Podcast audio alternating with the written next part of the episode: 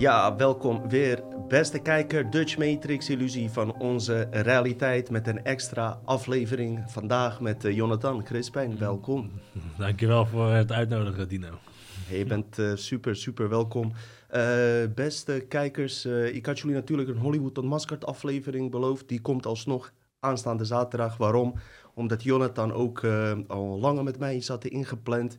En aangezien zijn uh, comedy optreden uh, over een aantal dagen is. Welke datum was het? Het is 17 november en 18 november. Er zijn nog negen kaarten over. En waar is het? Het is bij Café Weltsmets bij Schiphol Rijk in de buurt van Amsterdam. Nou, dan weten jullie dat in ieder geval, voor het geval, als het nog eventueel mogelijk is, inderdaad om een kaartje te halen. Uh, zo, dan zenden we deze uitzending dus dinsdagavond uit, waardoor mensen nog even daar tijd voor hebben. Dus vandaar een extra aflevering. En jullie hebben het verdiend, want we zijn natuurlijk afgelopen jaar door bepaalde redenen, door mijn drukte en alles, uh, niet zo frequent geweest, eens in de twee weken. En dat gaan we gewoon lekker opvoeren, man. En we beginnen bij Jonathan, man. Yes, Dino, thanks. Nou, ten eerste, ik wil ook wel aangelijk aangeven, die kaartjes die ik heb, die zijn nog negen kaarten over. Dus ik ben benieuwd wanneer het uitgezonden wordt. Eh, waarschijnlijk op dinsdag, denk ik ja, dan is het natuurlijk uh, kijken van uh, of er nog kaarten over zijn. Maar ik hoop van wel. En we hebben de kaart ook uh, nette prijzen gegeven. Niet 111,11 euro. 11. Dus dat scheelt.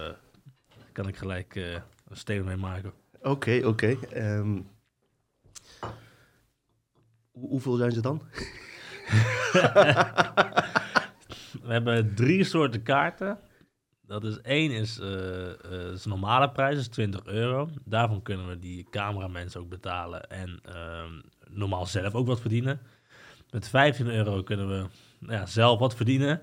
En we ook low budget tickets, dus voor mensen die een wat lager budget hebben. Dus dat is 2,50. Oké, uh, ik wil straks sowieso over, hebben over het feit, ik hoor jou Chris vaker elke keer uitleggen waarom jullie iemand moeten betalen of wat dan ook. Ik vind het zelf eigenlijk overbodig.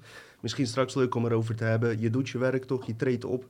Je hebt een bepaalde uh, prijs die je ervoor vraagt. En tenslotte, jullie treden de hele jaren al op. Uh, natuurlijk uh, best wel goedkoop, vrijwel voor niks. Het ja. mag ook wel een keer dat je wat geld mag verdienen. En ik, jullie, ik hoor jullie elke keer verklaren waarom jullie...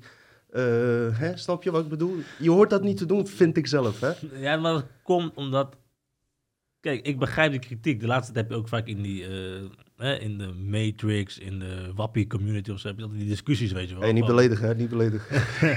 nee, maar je hebt altijd die discussies toch yeah. van, uh, ja, ze halen er een slaatje uit en ze willen geld over de rug van. Weet je, dat wordt continu gezegd, weet je wel. Dus ik probeer altijd aan te geven van, onze intentie is niet geld, zeg maar. Wij, wij nee. zijn niet gedreven door geld. Wij verdienen misschien in een half jaar comedy per persoon, verdienen wij misschien 1000 euro in een mm. half jaar. Nou ja, uh, dat is geen drol. Kijk, uh, je moet het opbouwen. Uh, zo gaat het in de comedywereld ook. En uh, ik wil alleen zeggen dat, dat je op een gegeven moment gewoon ook je geld moet kunnen verdienen, weet je. En je moet er ook van leven. Dus, nee, tuurlijk, we zijn ook comedians al geweest voor corona. Hè? Snap dus je? Het, is ons, het is ons beroep eigenlijk. Hè? Vertel me even wat er nou gebeurd is dat jij gewoon gestopt bent op de mainstream. Want je had een statement gemaakt, zeg maar. Mainstream comedy ben je mee gestopt. Vertel ja, even over wel leuk verhaal. Kijk, ik deed mee aan het Groningse Cabaret Festival. Dat is zeg maar zo'n prijs die... Je moet het zien als idols. Voor de mensen die het niet weten. Zeg maar, je hebt toch idols? 101 bars. 101 bars. Daar ben ik iets Café Welsmers. Ja, ja. ja. Voor complotten, ja. Ja, maar je, je hebt dus, dus uh, idols voor comedians, zeg maar. Dus ja. dan doe je mee. En dan, je het laatst Ik Ga Stuk uh, op uh, BNN Vara, zo'n programma. En dan gewoon talentenjacht. En dan Als je die prijs wint, dan krijg je, krijg je een theatertour door heel Nederland enzovoort. Alleen wat er dus gebeurde was, voor mij, letterlijk in 2021 stond ik in die halve finale bij het Groningse Cabaret Festival. En toen vroegen ze mij van ja, eh, we gaan meedoen met de QR-maatschappij. En we weten dat jij daar tegen bent, weet je wel. Alleen, ze zeiden tegen mij, ja, jij mag wel meedoen, want juridisch gezien hoeft een artiest zich niet te laten testen. Nou, toen heb ik tegen hun gezegd van, maakt mij niet uit of ik wel mag meedoen. Ik wil niet optreden voor QR-codes, dat wil ik niet. Dus misschien een beetje, ja, ik vind het wel goed van mezelf dat ik dat heb gedaan, maar misschien ook wel dom. Want als ik gewoon had meegedaan, en gewoon had de finale had bereikt, en dat zat er echt wel in, want ik heb de concurrentie bekeken dat jaar. Het was echt een zwak jaar hè, voor dat cabaretfestival. Ik had in die finale kunnen staan en dan had, had ik een theatertour kunnen hebben. En dan had ik nu gewoon, ja, ik denk zelfs daarmee, mijn, mijn, ja, gewoon mijn brood mee kunnen verdienen. Gewoon letterlijk alles.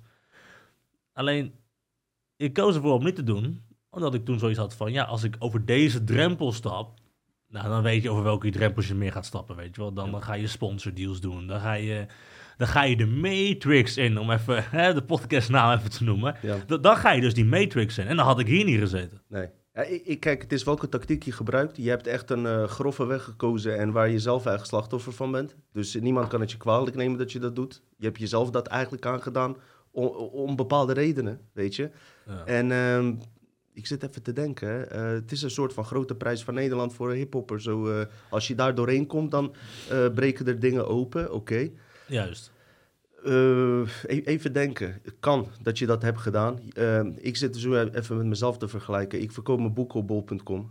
Eh, is ook eigenlijk eh, een beetje tegenstrijdig. Snap je wat ik bedoel? Ja, ja. Maar dat is dan de richting, de, mijn tactiek, hoe ik het pak. Dus ja, kunnen we elkaar dat kwalijk nemen? Dan denk ik, zit ik te kijken. Nee. Snap je? Maar jij, jij, jij hebt toch, maar de mensen die jouw boeken kopen, hè, die, Ja. die, die, die, die komen natuurlijk via dit YouTube-kanaal of via andere kanalen die je kent. Ja. Ja. jij hoeft hem niet op bol.com te verkopen, denk ik. Nee, nee. Ik zou er ook voor kunnen kiezen om puur op mijn eh, eh, website te kunnen doen. Ik heb bol.com eh, gekozen om, hem, om er meer te verkopen, zeg ik heel eerlijk. En daar ben Ja, ik gewoon heel, heel eerlijk in. Maar Nee, maar dat is eerlijk. Kijk, dat, dat is Ja. dus fair, straight. Dat Ja. doe ik omdat ik dan meer kan verkopen. ja, dat dat ik, zeg jij ik ga je vertellen, ik had eh, 15.000 euro zelf geïnvesteerd, plus 5.000 euro aan bestellingen voor eerste druk. Ehm, die 20.000 euro dacht ik, ja luister, eh, interesseert me niet hoe. Want eh, dan komt meteen de vraag, waar is de grens? Eh, bijvoorbeeld sigaretten roken eh, van een Marlboro, weet je wel. Of Ja, met de auto rijden, olie en zo. En bij jou is de grens best wel diep. En ik heb daar respect voor, wil ik zeggen alleen. Hè? Nee. Ik, ik neem het je niet kwalijk, want Nee. je hebt het niet over de rug van een ander gedaan, maar van, over jezelf. Nee, nee, zeker. Alleen Dus- ik heb het. Ik, kijk, bijvoorbeeld, ik verwijder jou ook niet. Dat jij bij bol.com je Ja, boeken verkoopt. precies. Waarom niet? Jij zegt gewoon straight up van. Ja, daar kan ik er meer verkopen. Ja. En dat is eerlijk. Alleen je hebt ook mensen die zeggen van. Nou, ja, dat doe, ja, dat doe ik omdat. eh, ja, we doen het wel allebei. Maar dan gaan ze eromheen lullen, weet je wel. Nee, je zegt gewoon, luister, bol.com is gewoon een teringplatform. Ja. Eh, ze willen alles censureren enzovoort. Ze doen mee. Ze hebben me trouwens ook eh, van de bestsellerlijst gehaald, eh, kan ik je vertellen. En ik heb daar ook eh, met hun hele discussies over gehad. Eh, even om te zeggen dat ik ook daar Ja, gecensureerd ben trouwens. Hoor. Ja, die- dus je bent er gecensureerd enzovoort. Het zijn gewoon klootzakken. Ja. Alleen ja, je hebt een platform blijkbaar nodig om die boeken te verkopen. En dat zeg je dan hardop. Ja. Alleen je gaat niet zeggen van... eh, nee, maar het valt allemaal wel mee met bol.com. Eh, stiekem hebben we eigenlijk... Weet je, het gaat wel goed die relatie. Nee, zeg gewoon, het is een Ja. kutplatform. Ja. Ik rook ook Marlboro. Ik ook trouwens. Dus weet je... Mensen moeten ook weer niet te puristisch Nee, worden. nee, dus nee. ik ben ook purist, hè? We hebben Van, eh, allemaal verschillende grenzen. En eh, weet je, eh, ik, ik waardeer het vooral. Je hebt een statement gemaakt. Wat gebeurde er toen? Op een gegeven moment dacht jij, ik ga gewoon een- nu een punt hierachter zetten. Ik dacht, ik ga nu een punt erachter zetten, omdat als ik, dat ik weet, bijvoorbeeld ik, ik volgde vaak Jordan Peterson, ik weet niet of je kent. Zeker weten. En hij had een keer iets gezegd, dat had ik altijd, altijd onthouden. En die zei van altijd van, in jouw brein is er dus iets wat altijd eh, één drempel, als je één stap neemt, dan komt de volgende stap, en dan komt de volgende stap, en dan komt de, je, je gaat telkens jouw grenzen verleggen. Tot je op een punt komt dat je op een gegeven moment niet meer bent wie je echt bent. Wie je diep van binnen wilt zijn. En dat, dat, dat kan je ook merken. Stel je voor, je bent op dieet of zo, je pakt een koekje. Nou, één koekje maakt toch niet uit? Nou, dan denk je van, nou ja, wat maakt er twee uit? Eh, Bekend gegeven verhaal met reepje chocola. Ja, daarom. En dan één blokje, nou, eh, even de rij, en dan een hele reep, Eén hijsje. één huisje. Ja, maar, zo gaat het telkens verder. Dat doet iedereen. Iedereen En- heeft dat En mechanisme. eh, één, één naaldje van Pfizer. Uiteindelijk moet je er vijf nemen. Ja, daarom. daarom. Maar diezelfde mensen die zichzelf rechtvaardigen, dat is precies, hetzelfde, precies dezelfde psychologie bij die vaccins. Ja. Alle mensen die al gevaccineerd zijn en nu roepen, ja, maar die booster, die ga ik niet nemen. Weet je waarom, weet je waarom ik nu al weet dat ze die booster wel gaan nemen uiteindelijk? Omdat uiteindelijk was de enige reden, diep van binnen, dat zij dat vaccin hebben genomen, is om op vakantie te kunnen gaan. En als dus hetzelfde argument ook geldig is bij de booster, van hé, als ik de booster neem, kan ik niet op vakantie, dan kan je gewoon het argument weer aanhalen van, oh ja, die, prik, die eerste prik heb ik genomen omdat ik niet op vakantie kon. Nou, dus deze ook. En dan ga je je grenzen weer verleggen, weet je wel? Ja. Zelfde psychologie. Er zit een eh, eh, bepaalde. We zijn eh, ja, programma's als het ware. We zijn echt instelbaar. Onze hersenen werken ook als computers en alles. En ik denk dat Jordan Peterson dat op een hele toegankelijke manier. waar mensen, heel veel mensen zich mee kunnen associëren met die man. Ja. Weet je, kijk, een David Icke gaat toch iets dieper. Hè? Daar durft een gemiddelde man nog niet. eh, Nee, dan, dan moet je het eerst Jordan Peterson zat zijn om naar David Icke te gaan. Zie je het ook Ja, een beetje zo? Ja, ik zie het ook wel. Hij is wat eh, toegankelijker. Hij eh, is ook. heel toegankelijk. Heel toegankelijk, die man, ja. En dat gaat vooral over jezelf. Dus dat maakt het, dat maakt het wat minder spannend om daarna te luisteren, weet je wel. Het gaat meer over het individu zelf, wat hij vertelt... en hoe je zelf je eigen leven kan structureren. Dus, ik- Je hebt er veel aan gehad? Ik heb veel aan Jordan Peterson gehad, zeker. En, en, en op basis van die kennis heb ik toen die beslissing genomen van... nee, ik ga niet meedoen aan die QR-maatschappij... want ik weet wat de volgende stap is. Dan ga ik weer dat doen, dan ga ik dat doen... en op een Ja. gegeven moment dan ben ik de Brabo-neger, weet je wel. Ik snap je helemaal. Je had, eh, op een gegeven moment had je een show, dat was je laatste mainstream show. Vertel even wat er toen gebeurde. Nou ja, toen heb ik dus... eh, ja, ik heb toen op een gegeven moment in die zaal heb ik, eh, gezegd van... luister, ik vind het immoreel wat er nu gebeurt... met eh, mensen uitsluiten en zo. En eh, ja, als jullie daar ook niet mee eens zijn, dan... eh, ja, ik ga de zaal verlaten en dan hoop ik dat de mensen meegaan. Wat mensen vaak niet weten is dat er ook inderdaad wat wappies in de zaal zaten. Die waren via een valse QR-code, via een, een kennis van mij. Of laat ik het zo zeggen, een kennis. iets meer dan een kennis, maar ik zal niet de naam voorop verklappen, want die heeft toegang tot die systemen. Via iemand. En eh het is allemaal valse QR-code. En Mhm. die zaten ook in de zaal om dat statement met mij te maken. En ik was de eerste die avond. Dus ik denk, toen ik wegliep... Want ik ben letterlijk gewoon straight up naar mijn auto toe gegaan... en ik heb gewoon, ben gewoon naar huis gegaan. Maar dan moesten nog twee na mij. En de halve zaal was op een gegeven moment leeg. Dus ik denk dat ze nog een half uur hebben staan wachten op mij. Ja, ja, dat- Want ze dachten waarschijnlijk van... oh, misschien hoort het bij de act. Ja, die komt nog terug. Ik kwam niet terug. Ik heb ze ook nooit meer gesproken, die mensen. Nee. Wil, wil je nog wel excuses aan ze aanbieden? Nee. Zij moeten excuses aan mij aanbieden... dat ze op een dat gegeven moment aan mee gaan doen. Ja, dat is, zo, dat is eh, zeker zo. Gozer, was jij nou eh, eh, in Schilderswijk opgegroeid? Klopt Ja, dat? ja, ik heb mijn hele leven lang in Schilderswijk gewoond. Den Haag, Schilderswijk, dat is denk ik één, al dan niet de beruchtste van wijk uit Nederland. Ik ben er zelf ook geweest. Hoe, hoe was dat om daar op te groeien, man? Ik zat alleen achter mijn Playstation. Serieus? Ja, ik was niet, Niet, met, buiten hangen en zo? nee, ik ben geen straatjongen geweest of zo. Nee, Nee? ik was echt een eh, soort nerd, gamer, eh 16, een beetje boos op de wereld, een beetje gamen, alleen maar eh, lekker vreten, weet je wel. Dat, Ja, toch? Zo was ik vroeger. Oh, En eh, oorspronkelijk, wat is je afkomst, oorspronkelijke af- afkomst? Ik ben half Nederlands, half Colombiaans. Half Colombiaans. Oh, Ja, Oké, man. Oké, man. Oké. Vet. ja. Ja, Ga je er wel eens heen dan?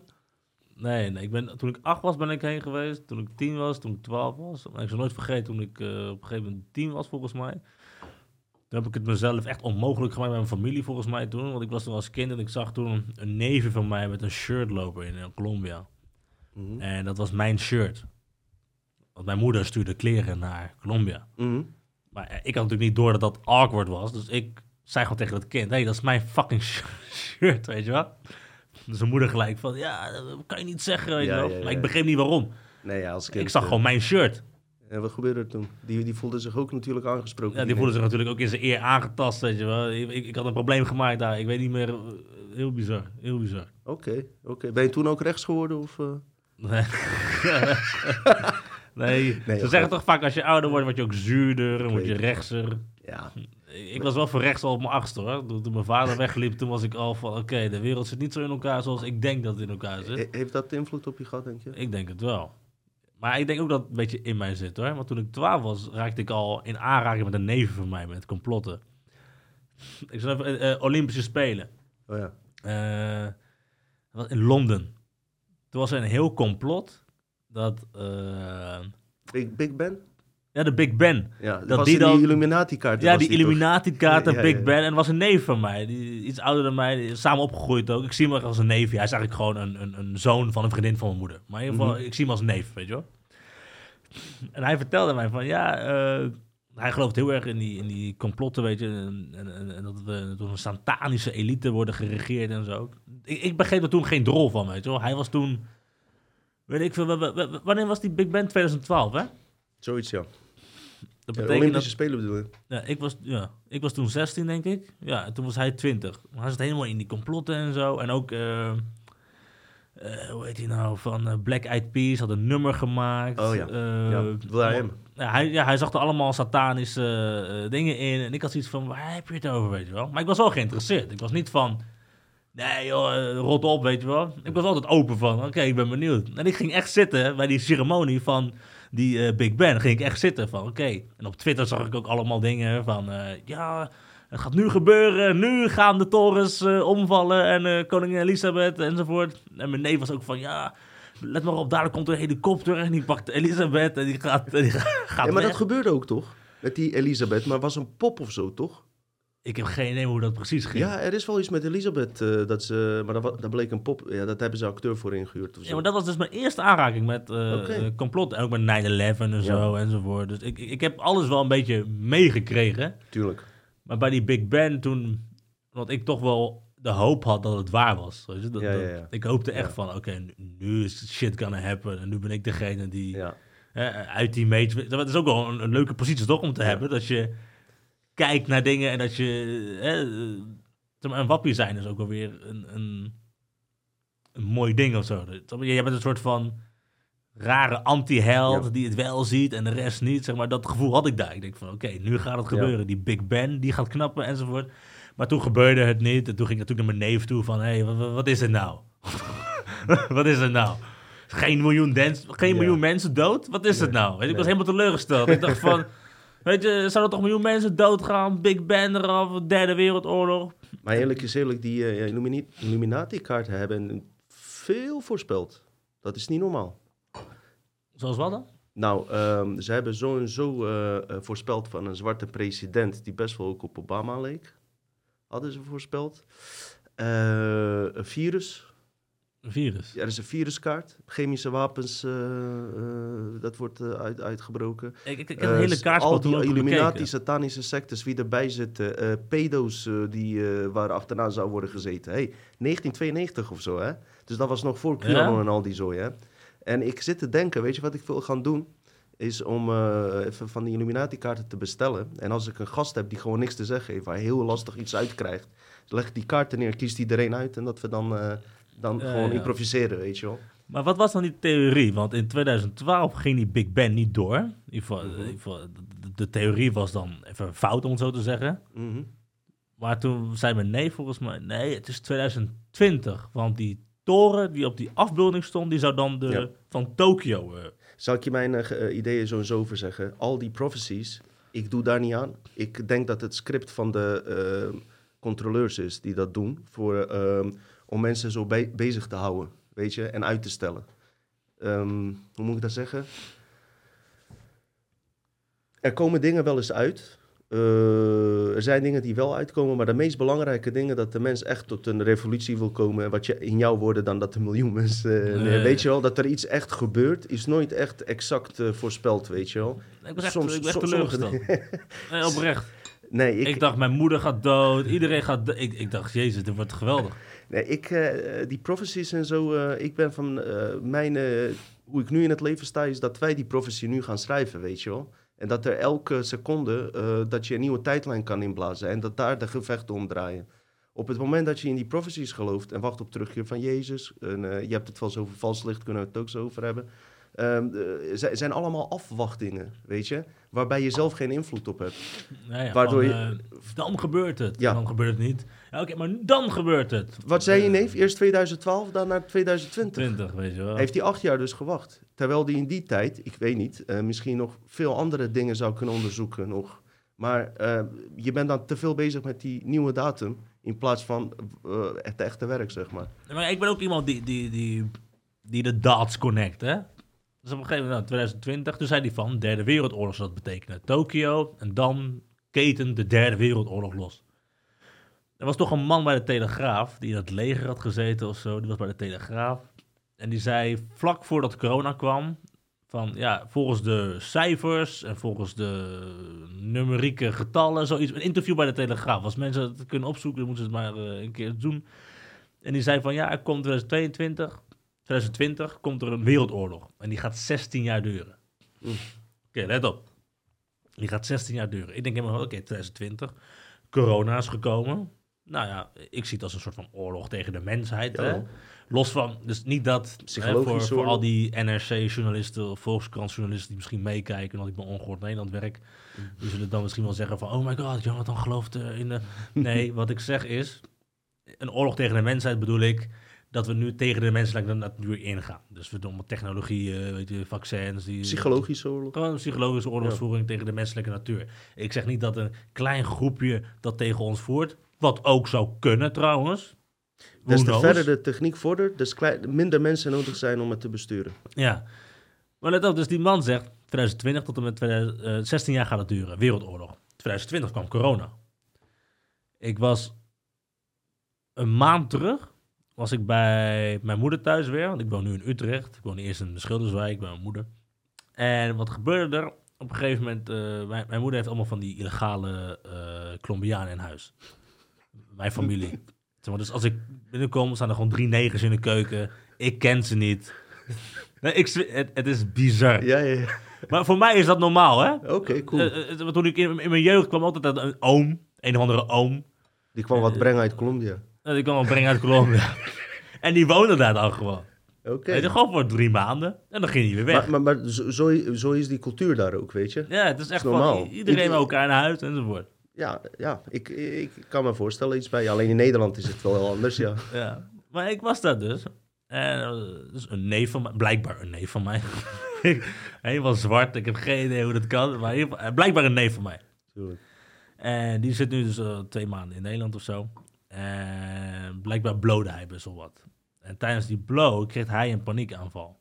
En ik heb ooit ook een paniekaanval gehad bij, tijdens het blowen. Dus op een gegeven moment, ik kwam thuis en ik eh, dacht van, oh, daar zit die neger weer, weet je wel. Dat moet ik tegen die man zeggen, weet je wel. Want de moeder was er niet en ik was alleen in de woonkamer met hem. Ik was gewoon wat spullen van mijn huis, weet je, weer aan het verplaatsen naar Utrecht, weet je wel. Ik dacht aan mezelf, wat, wat moet ik met deze gast? Ik heb Ja. geen small talk met hem. We zijn familie, maar we, we, we voelen ons niet verbonden of zo.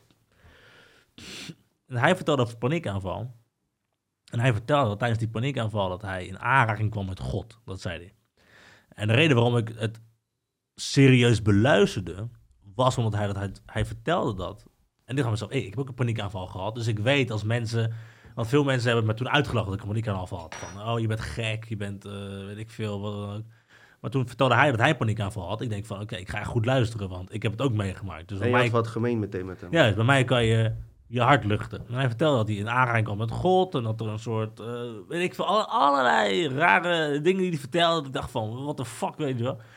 En hij zei van, ja, want hij is ook dus tegen die vaccins en hij is echt eh, Bill Gates dingen volgt die enzovoort. En ik denk van, oké, nu weet ik dat het familie is. weet je wel? Nu weet ik dat het familie is. En wat gebeurde dus op een gegeven moment? Hij zegt tegen mij van, hij is er, helemaal in het Spaans, weet je wel. Hij zegt van, "Well, escucha, eh, 2027 va a venir algo grande. Wat zei jij? Trabajo, trabajo. Ik zei, trabajo, ga je eindelijk werken? Wat, wat, wat gebeurt er tijdens 27? Ja. Ga je eindelijk werken? Ga je eindelijk een fucking verblijfsvergunning krijgen? Wat, wat is er met jou? maar dat gebeurde niet. Hij, hij zegt van, in 2027 komt iets heel groots. En ook een leuk van, de maand daarvoor had ik eh, Don't Look Up gekeken. Ken je die film? Ja, ja. Don't Look Up. En dat is een meteoriet en die Ja, komt ja, op ons af. En Leonardo DiCaprio. Ja, Leonardo DiCaprio.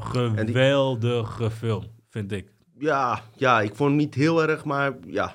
ja.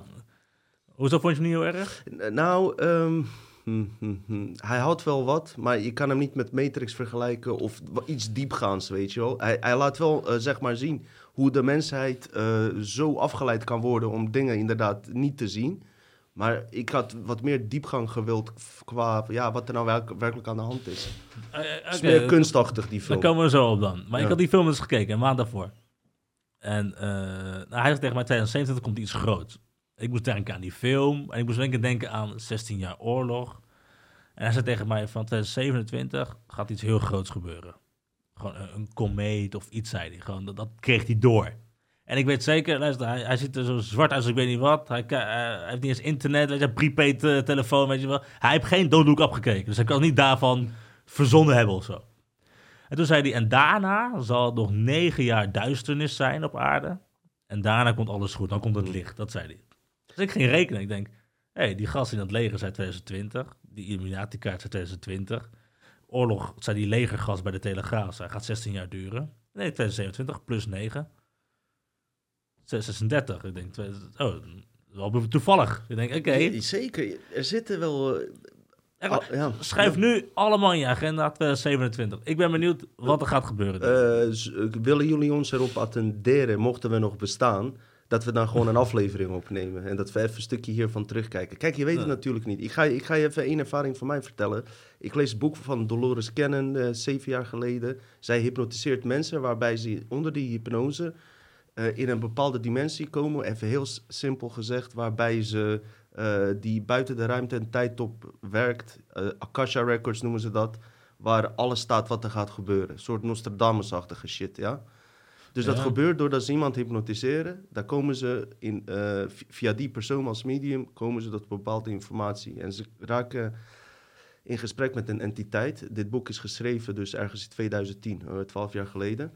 En op een gegeven moment eh, zegt die entiteit van... eh, ik wil bepaalde dingen aan jullie vertellen wat er gaat gebeuren. En ehm, die vertelde onder andere dat er een oorlog, psychologische oorlogvoering zou komen...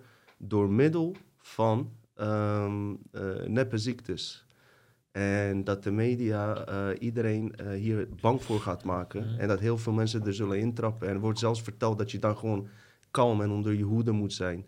En eh, echt vrij exact eh, voorspeld ook, weet je wel. En tuurlijk, ehm, het kan. ja, wat dacht je van al die dingen van de? Simpsons bijvoorbeeld, weet je wel? Ja, en heel veel dingen komen niet uit. Maar dan vind ik Simpsons nog het meest sterk. Dat is zo... Ja, Dat, is- dat is eng, zeg maar. Dat ik denk van, oké... Eh, eh, voordat we over Simpsons be- beginnen, mensen, deze man is de stand-up comedian. En wat wel echt cool is aan stand-up comedians, is dat ze mensen kunnen dissen. En ja, eh, omdat je stand-up comedian bent, af en toe ben ik daar jaloers op. En ik zie jou wel eh, trekjes hebben van die cynische clown Krusty. Ken je een beetje zelf in herkennen? Van wie? Van Krusty de Clown. Van, eh, Krusty de Clown. Ja, die comedy eh, toch, doet hij. Ja, hij is een beetje cynisch. En eh, ja, ja, van de zo... Eh, ja, ja, ja. Zie je jezelf een beetje daarin? Ik zie mezelf daar Ja, wel hè? ik, Ja. ik snap wat je bedoelt. Ja, Ja. Ik zie mezelf daar wel in. Ja, hij, het is ook een je clown world, hem. toch? Ja, dat Dit is is het. een clown world. Dus Dat is wat je, het je is. moet lachen om de... de daar, om Don't Look Up te komen. Die film, die is geweldig voor mij. Omdat ik... Zeg maar, ik zie zoveel menselijke domheid. Weet je wel? Er komt een fucking meteor op je af. En wij gaan singles maken en liedjes zingen. En weet je, alles maar om niet te kunnen beseffen wat er op ons afkomt. Mhm. En dat is deze wereld ook.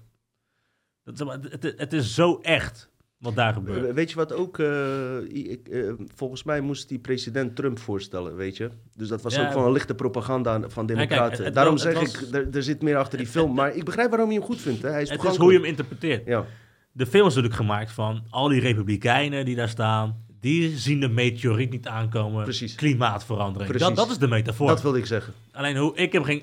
Ik koos ervoor om hem anders te En interpreteren. da, dat is het hem. Dat is het hem ook juist. En dat is in het leven ook zo. Is hoe observeer je iets? Weet je wel? Dat, dat, dat trekt wel heel veel dingen. Eh, identificeer jij je met rechts echt? Of, eh, of Ik identificeer mezelf met rechts. Ja. Want ehm, zeg maar, ehm, ik hoor je best wel over, eh, net ook in de tuin, over ja, spirituele dingen. Dat je wel op je voeding let, op, de, op dat, soort- dat soort dingen. En aan de andere kant eh, ben je dus ook iemand, je gelooft niet wel dat er wat meer bestaat. Aan de andere kant ben je ook, eh, bij, ja, op aarde, zeg maar. En Ja, ja. zweef je niet te veel en zie je ook de realiteit in, wat heel veel woke mensen of spirituele mensen dan vroeger wilden ontwijken, nu de laatste tijd iets minder, is dat er ook werkelijk dingen gaande zijn. Dus hoe, hoe ga hoe, hoe zie hoe, ja, die contrast, zeg maar. Want eh, ik zie je ook wel als iemand die best wel bovennatuurlijk interessant vindt en zo. Of, eh, Ja, ik vind alles verkeerd? interessant. Ik, ik, eh, mijn YouTube-naam heb ik laatst veranderd naar Hart voor Humor. Maar mijn YouTube-naam was Mr. UFO-nerd. Oh, echt? En waarom was het Mr. UFO-nerd? Omdat ik toen met die neef van mij, toen ik eh 12 was dus en hij 16 of ik 16, in ieder geval tussen die tijd, was ik heel erg geïnteresseerd in UFO's. En ik was telkens UFO-filmpjes aan het kijken. Zoals? En- ja, gewoon, eh gewoon Ro eh, Roswell. Roswell en zo, die tijd, zeg maar. Roswell Ja, incident. ik weet niet de namen en zo, dat weet ik allemaal niet. Maar heel veel UFO-filmpjes, weet Ja. je, footage, UFO. Of hey, al die filmpjes die dan gewoon iemand, wat ik voor een webcam en die beeldt dan in één keer een UFO uit van what the fuck is dat, weet je wel? Mhm, En ik was super geïnteresseerd daarin. En toen op een gegeven moment moest ik een filmpje kijken, maar moest je 18 jaar en ouder zijn. Maar ja, als je geen account hebt, dan kan YouTube dat niet weten of je 18 jaar en ouder bent. Dus ik moest een account aanmaken. En toen koos ik iets van UFO 235, omdat ik zoiets van, ja, ik wil een UFO kijken, dus ik doe wel, weet ik, weet ik, was 12 of zo, weet ik veel welke gebruiker. Ik dacht niet na over gebruikersnaam van, oh, dat wordt misschien mijn gebruikersnaam voor de rest van mijn leven. Ja. Ik deed gewoon dat. Dus op een gegeven moment stond er eh, suggesties, weet je wel, eh Mr. UFO Nerd. Ik denk, oké, doe ik dat wel, Mr. UFO Nerd. Wauw, had ik niet van je verwacht. Ja. Want eh, eh, eh, je werkt bij, je zei net, eh, eh, Ongehoord Nederland. Ja. Eh, zij zijn daar niet echt op UFO-thema's eh, bezig, wat meer op eh, politiek level, zeg maar. Zou, Ja. zou je dat, eh, zeg maar, eh, eh, zie je er contrast, zeg maar, in? Want daar ben je toch niet echt, ben je wat meer met hele andere, het is toch iets heel anders, eh, zeg maar. Nee, ik ben daar veel mee bezig met gewoon... Wat doe je daar in eigenlijk het, in het nu, verslag geven in de Tweede Kamer. Dus Loop je daar rond? eh? ik loop in de Tweede Kamer elke dag. dus jij, jij loopt gewoon laatst de Rutte en zo. Je zit ze regelmatig ik zie Rutte regelmatig ook interviews geven en zo. ook interviews Wauw, geven, ja. vet man. Ja, dat is ook bizar. Maar hoe voelt dat dan als je dan bij die persoon bent, zeg maar? Is het anders dan dat je hem op televisie waarneemt? Nee, hij is bijna exact hetzelfde. En dat is het bizarre. Ja, even, even, even knap. nou, wat ik zo raar vind, is als, ik hem aanspreek op van, van wat het laatst dat Pfizer-ding, dat het niet getest is, bla bla, bla, weet je wel, die shit. En ik vroeg hem daarnaar. Gewoon een hele normale vraag van, oké, jij, eh, de, de baas van Pfizer geeft toe, het vaccin was niet getest op verspreiding voordat het op de markt kwam. Dan zeggen al die mensen, ja, maar een vaccin wordt nooit getest op verspreiding voordat het op de markt komt. Klopt. Alleen, voordat het op de markt kwam, zeiden zij allemaal, je doet het voor een ander. Mm. Dus hoe kon je dat zeggen, terwijl je toch niet eens wist of het überhaupt getest was erop? Ja. Dus je hebt twee jaar lang in ieder geval gelogen. Ja. Ik vraag aan Rutte, ja, eh, van, eh, ja, eh, de baas van Pfizer zegt, eh is niet getest op verspreiding. maar, ja, maar sta je nog steeds achter de uitspraak, je doet het voor een ander. En dan zegt hij gewoon, ja, gewoon vaccineren. En dan loopt hij door. Hmm. Hij, is heel slim in, in, in weglopen. Eh, is geen spontane antwoorden. Merk je dat het voorgeprogrammeerd is? Dat, dat je niet een gesprek hebt die je nu met mij hebt, zeg maar? Nee, dat, dat, dat was voor hem wel een verrassing. Want hij wist niet dat die vraag zou komen. Dus was, het was voor de eerste keer dat ik Rutte een keer zag wankelen een beetje. Oké, oké. Ik zag hem echt van... eh, van, oh jezus. eh, want hij wist donders goed natuurlijk dat het eh, niet getest is op het verspreiden. Dat, Mhm. dat was allemaal viraal gegaan. Maar ja, geen enkele journalist daar stelt die vraag. Dus ik stelde die vraag wel. En dan zie je toch dat hij niet... Hij heeft alle de antwoord. Maar dit had hij zoiets van, nou, gewoon vaccineren. En toen liep hij door. Maar ja. Dus, da, dus dat, dat, dat zag ik wel terug. Dat ik dacht van, oké, ja, jij hebt hier niet echt een concreet antwoord op. En je weet dat je hier niet uit gaat komen. Dus dan, dan kies je er maar voor, om het uh, lacherig. eh, gewoon vaccineren, dat is mijn advies. Nou Dat ja, is bizar. nou ja. Ben benieuwd, ben benieuwd wat, eh, wa- wat de toekomst nog ons eh, gaat eh, brengen daarin, man. Ehm, comedy, jullie voordeel van een comedian is inderdaad eh, dat je juist eh, op dit soort onderwerpen kan inspelen. Ehm, ik was, ben nog steeds heel erg fan van Theo Maassen, man. En eh, zijn laatste show had ik verwacht dat hij op zijn minst iets over COVID zou doen. Waarom? Omdat hij altijd wel eh, onderwerpen naar voren haalde. Weliswaar op heel eh, laagdrempelig, geen diepe. Deze keer viel het me op dat hij werkelijk waar 0,0 iets over deze absurdheid, op zijn minst een leuk geintje over maakte of zo. Niks. Er was niks in de show terug te vinden erover, man. Nee, dat komt omdat hij waarschijnlijk zelf ook niet in het hele COVID-verhaal gelooft. Mhm. En als hij zelf niet in het COVID-verhaal gelooft en daar grappen over wil maken, ja, dat valt niet echt goed bij eh, de VARA, weet je wel. Nee, nee. Bij die omroepen. Dus Beter dan helemaal niks. kijk, hij is een soort quasi, zeg maar, hij, hij is de ideale nar van Nederland, vind ik. Ja, ik vind Waarom? hem- Omdat hij ingekapseld is in, in de, dus de koning tolereert hem. En als de koning hem tolereert, dan is het nog niet echt een hele goede nar. Mm, Een echte mm. nar, die wordt vermoord. Ja. Snap je? En, en dat is Theo Maas een beetje. Een goed voorbeeld van Theo Maas is, eh, hij eh, bijvoorbeeld, eh, ja, ik ga, niet, ik ga gewoon optreden tijdens de lockdown, zei hij. Of in ieder geval, in ieder geval nee, je mocht niet optreden met die theaterdingen of zo. De theaters waren in ieder geval dicht. Er was geen lockdown, maar de theaters waren dicht. Hij zegt, ja, ik ga gewoon optreden, want in Zandvoort met de Formule 1 kon iedereen dicht bij elkaar staan. En ik vind het onzin dat het daar wel mag en het theater niet. Ja. Dus iedereen, Theo Maassen, wat een held en eh, geweldig, geweldig. Nou, wat deed hij? Het theater ging open met QR-codes. Dus hij blijft wel in, in, in de kaders. Tuurlijk. Dus tuurlijk. dat vond niemand erg. Nou ja, je, je hebt te veel te verliezen op dat moment. En dan eh, kom je inderdaad met die eh, eh, ja, feiten die er komen van de consequenties, oorzaak en gevolg. Ik denk dat dat het vooral is. Ja, maar dat is dus ook belangrijk. Dan komen we weer, dan zijn we eigenlijk weer rond bij Dat verhaal waar we Jordan mee begonnen. Peterson. Ja, die grenzen verleggen. ja, Hij heeft te veel grenzen verlegd, waardoor hij niet meer weet waar hij de grens moet trekken. En dan gaat Mhm. hij maar meedoen daarmee. En dan gaat hij maar die QR-codes hanteren. En ik weet 100% zeker, Theo Maas is absoluut tegen die QR-codes. Hij, dat- eh, dat hij geloof haat die shit. Maar hij heeft gewoon... Hij zit net te veel in dat systeempje. ik denk dat er misschien nog, nog net iets meer moet gebeuren voordat je dit soort mensen, zeg maar, ook krijgt naar ons, eh, waar wij zijn, zeg maar. En met wij bedoel ik met alle ontwaakte mensen die onderling ook weer verschillende ideeën hebben. Want nu is er natuurlijk ook tweespat eh best wel in de ontwaakte wereld, eh, hoor, ik, hoor ik jou ook wel eens zeggen in de, in de afleveringen, zeg maar. eh, hè, in de podcast eh, waar je bent geweest, vertel je wel eens dat er... eh, aan het begin was iedereen goed met elkaar. En nu, nu beginnen mensen elkaar ook echt een beetje te leren kennen. En zien ze toch dat er verschillen zijn in de theorieën die ze aanhangen. En dat er dan ook ja, een soort nieuwe christendom die uit elkaar valt, zeg maar. Ja, je hebt alle soorten wappies, hè? Ja. Je, hebt mensen die Maurice de Hond volgen, statistiekjes. Ja. En die worden voor wappie uitgemaakt, omdat ze niet zo erg geloven in de, werks, eh, in de werking van het vaccin bijvoorbeeld. Mhm, mhm. Je hebt ook mensen die in die Great Reset eh, geloven. Nou, dat zijn ook complete wappies volgens mensen. Je hebt ook mensen die eh, in het satanisch ritueel kindermisbruik, dat verhaal vooral heel erg naar induiken.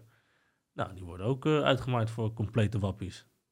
Maar, de hele wappie, zeg maar, wappie is zo'n verzamelnaam van iedereen die anders denkt is maar een wappie en een complotdenker. En daarbinnenin heb je natuurlijk heel veel verschillen. En ik denk dat je vooral moet aankijken van welke complotdenkers worden aangevallen door het systeem.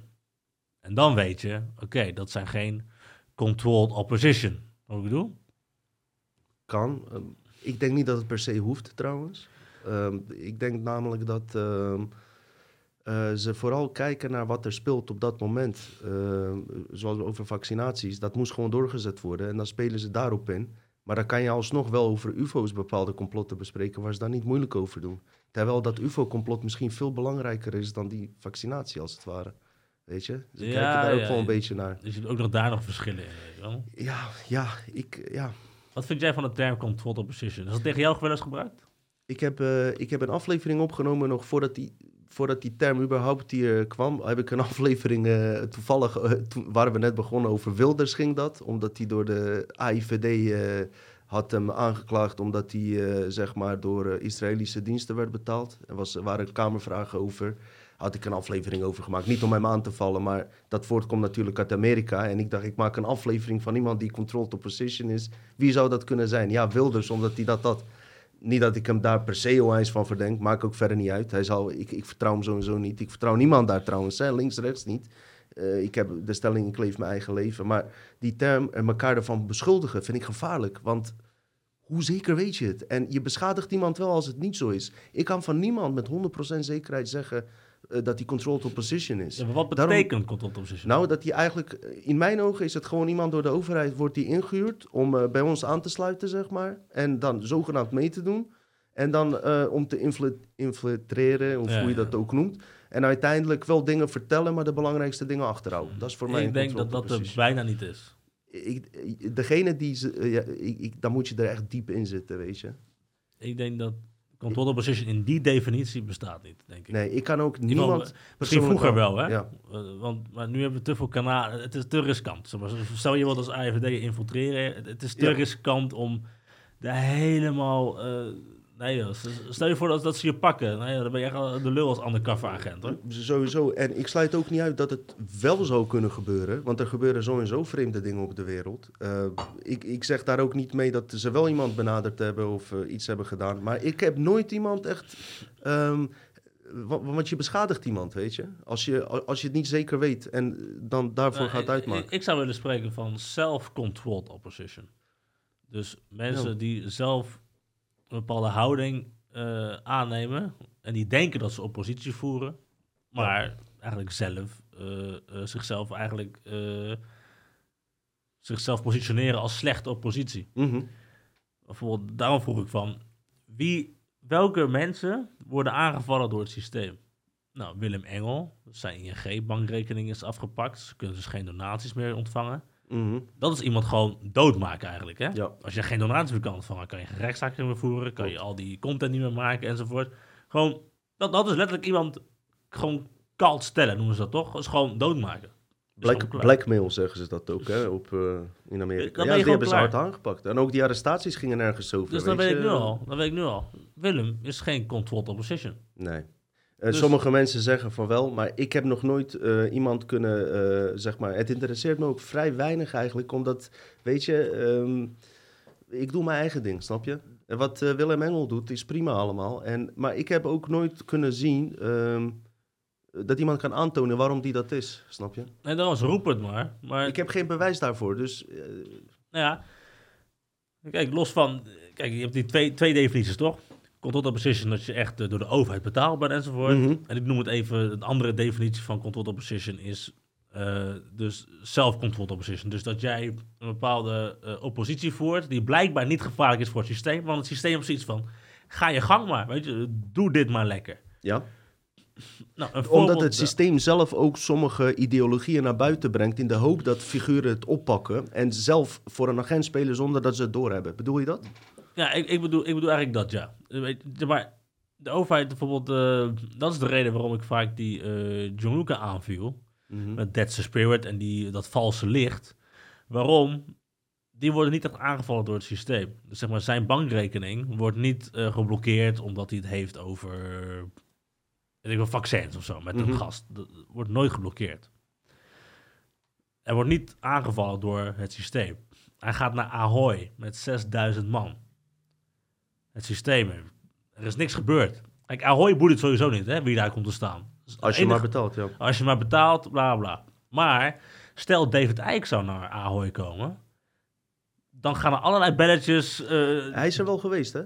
Eh, ik ben eh, zeven, acht jaar geleden, volgens mij, eh, hoe heet dat bij Amsterdam, dat soort geweest? Ja, hij is wel geweest, man. Ja, er waren duizenden mensen. Waren echt, maar eh, toen was het nog niet zo groot. zeg maar In, ja, deze tijd jaar geleden. Was zou hij daar niet Nee. mogen komen. Zeven, zeven jaar geleden of zo was dat. Nee, In deze tijd zou hij Nee. niet mogen komen. Nee, maar weet je wat je zegt over eh Johan Luca? Eh, kijk, eh, Willem, eh, eh, zijn eh, bankrekening, is, dat is gebeurd. Maar bij mij hebben ze ook mijn bankrekeningen niet aangevallen, snap je? Eh, dus je kan niet op die feit zeggen van hij is controlled opposition of niet. Ja, maar het gaat om, Maar- ben je groot genoeg? Ja, kijk, ik, ik ben nooit naar die eh, lezingen geweest van Johan Luca. Ik kan daar niks over zeggen.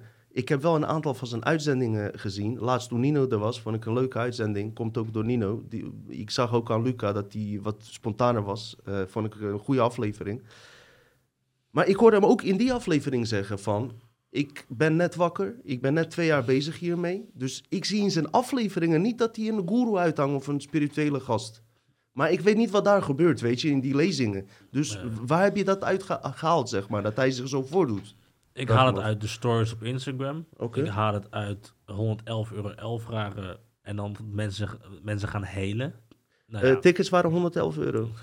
ja. Oké, oké. nee, Oh, oh, nee, ja, nee, nee, ja, nee, nee, nee, 111 euro 11. Oké. Dat is een engelengetal. Ja. Ik zie het aan de houding van een Isa Kriens. Het, het, het eh, op, op, een, op een paard staan, eh, op een, op een, hoe noem je dat? Op het paard geteeld, weet je wel. En wat ik daarin zie is dat heel veel mensen dan zeggen: ja, we gaan, we gaan ons niet meer focussen op het oude systeem. Dat hebben ze ook twee jaar lang geroepen. Nou ja, nu de afgelopen half jaar hebben ze het ook eens geroepen. We gaan het niet meer hebben. We gaan niet meer, we gaan niet meer vechten tegen het oude systeem. Op zich is dat een strategie die je kan bedenken. Oké, we gaan een nieuwe wereld bouwen. Mhm. Maar wat doen ze? Zij bouwen letterlijk het oude systeem, maar dan in een nieuw jasje. Eh, ze bouwen op dezelfde manier. Op Als dezelfde oude- manier. ja. Dus hadden ze een event georganiseerd. eh, dus ik had heel veel kritiek op die 111,11 euro. Ik dacht van, oké, je gaat mensen helen. Je wilt een nieuwe wereld bouwen, maar dan ga je het 111,11 euro laten kosten. En dan krijg je alleen een lunch. En de drankjes na vijf uur, die zijn wel, eh, die moet je wel bijbetalen. Moet je zelf condooms meenemen? Nee. Maar toen zijn heel veel mensen, ja, maar locatiekosten dan, weet je wel. Ik dacht aan mezelf, oh ja, tuurlijk, locatiekosten. Toen ging ik even kijken op de site van die locatie. Toen zag ik iemand een lezing geven daar voor 40 euro, inclusief eten en drinken. Wacht, voor 40 euro lezing geven? Ja, inclusief eten oh ja, en oké, drinken. oké. Ik dacht, hé, hey, wacht even. Ja. Dus het heeft niet met de locatie te maken. Ja, ja oké. En kijk, uiteindelijk kun je altijd zeggen, ja, de mensen... Mensen mensen doen kiezen- het zelf, ja. Mensen kiezen toch zelf om naar naartoe te gaan enzovoort. Alleen, wat voor mensen betalen 111,11 euro voor zo'n event? Als ik daarover nadenk, dan ben je echt verblind en, en achter een goeroe aan het lopen. Ja.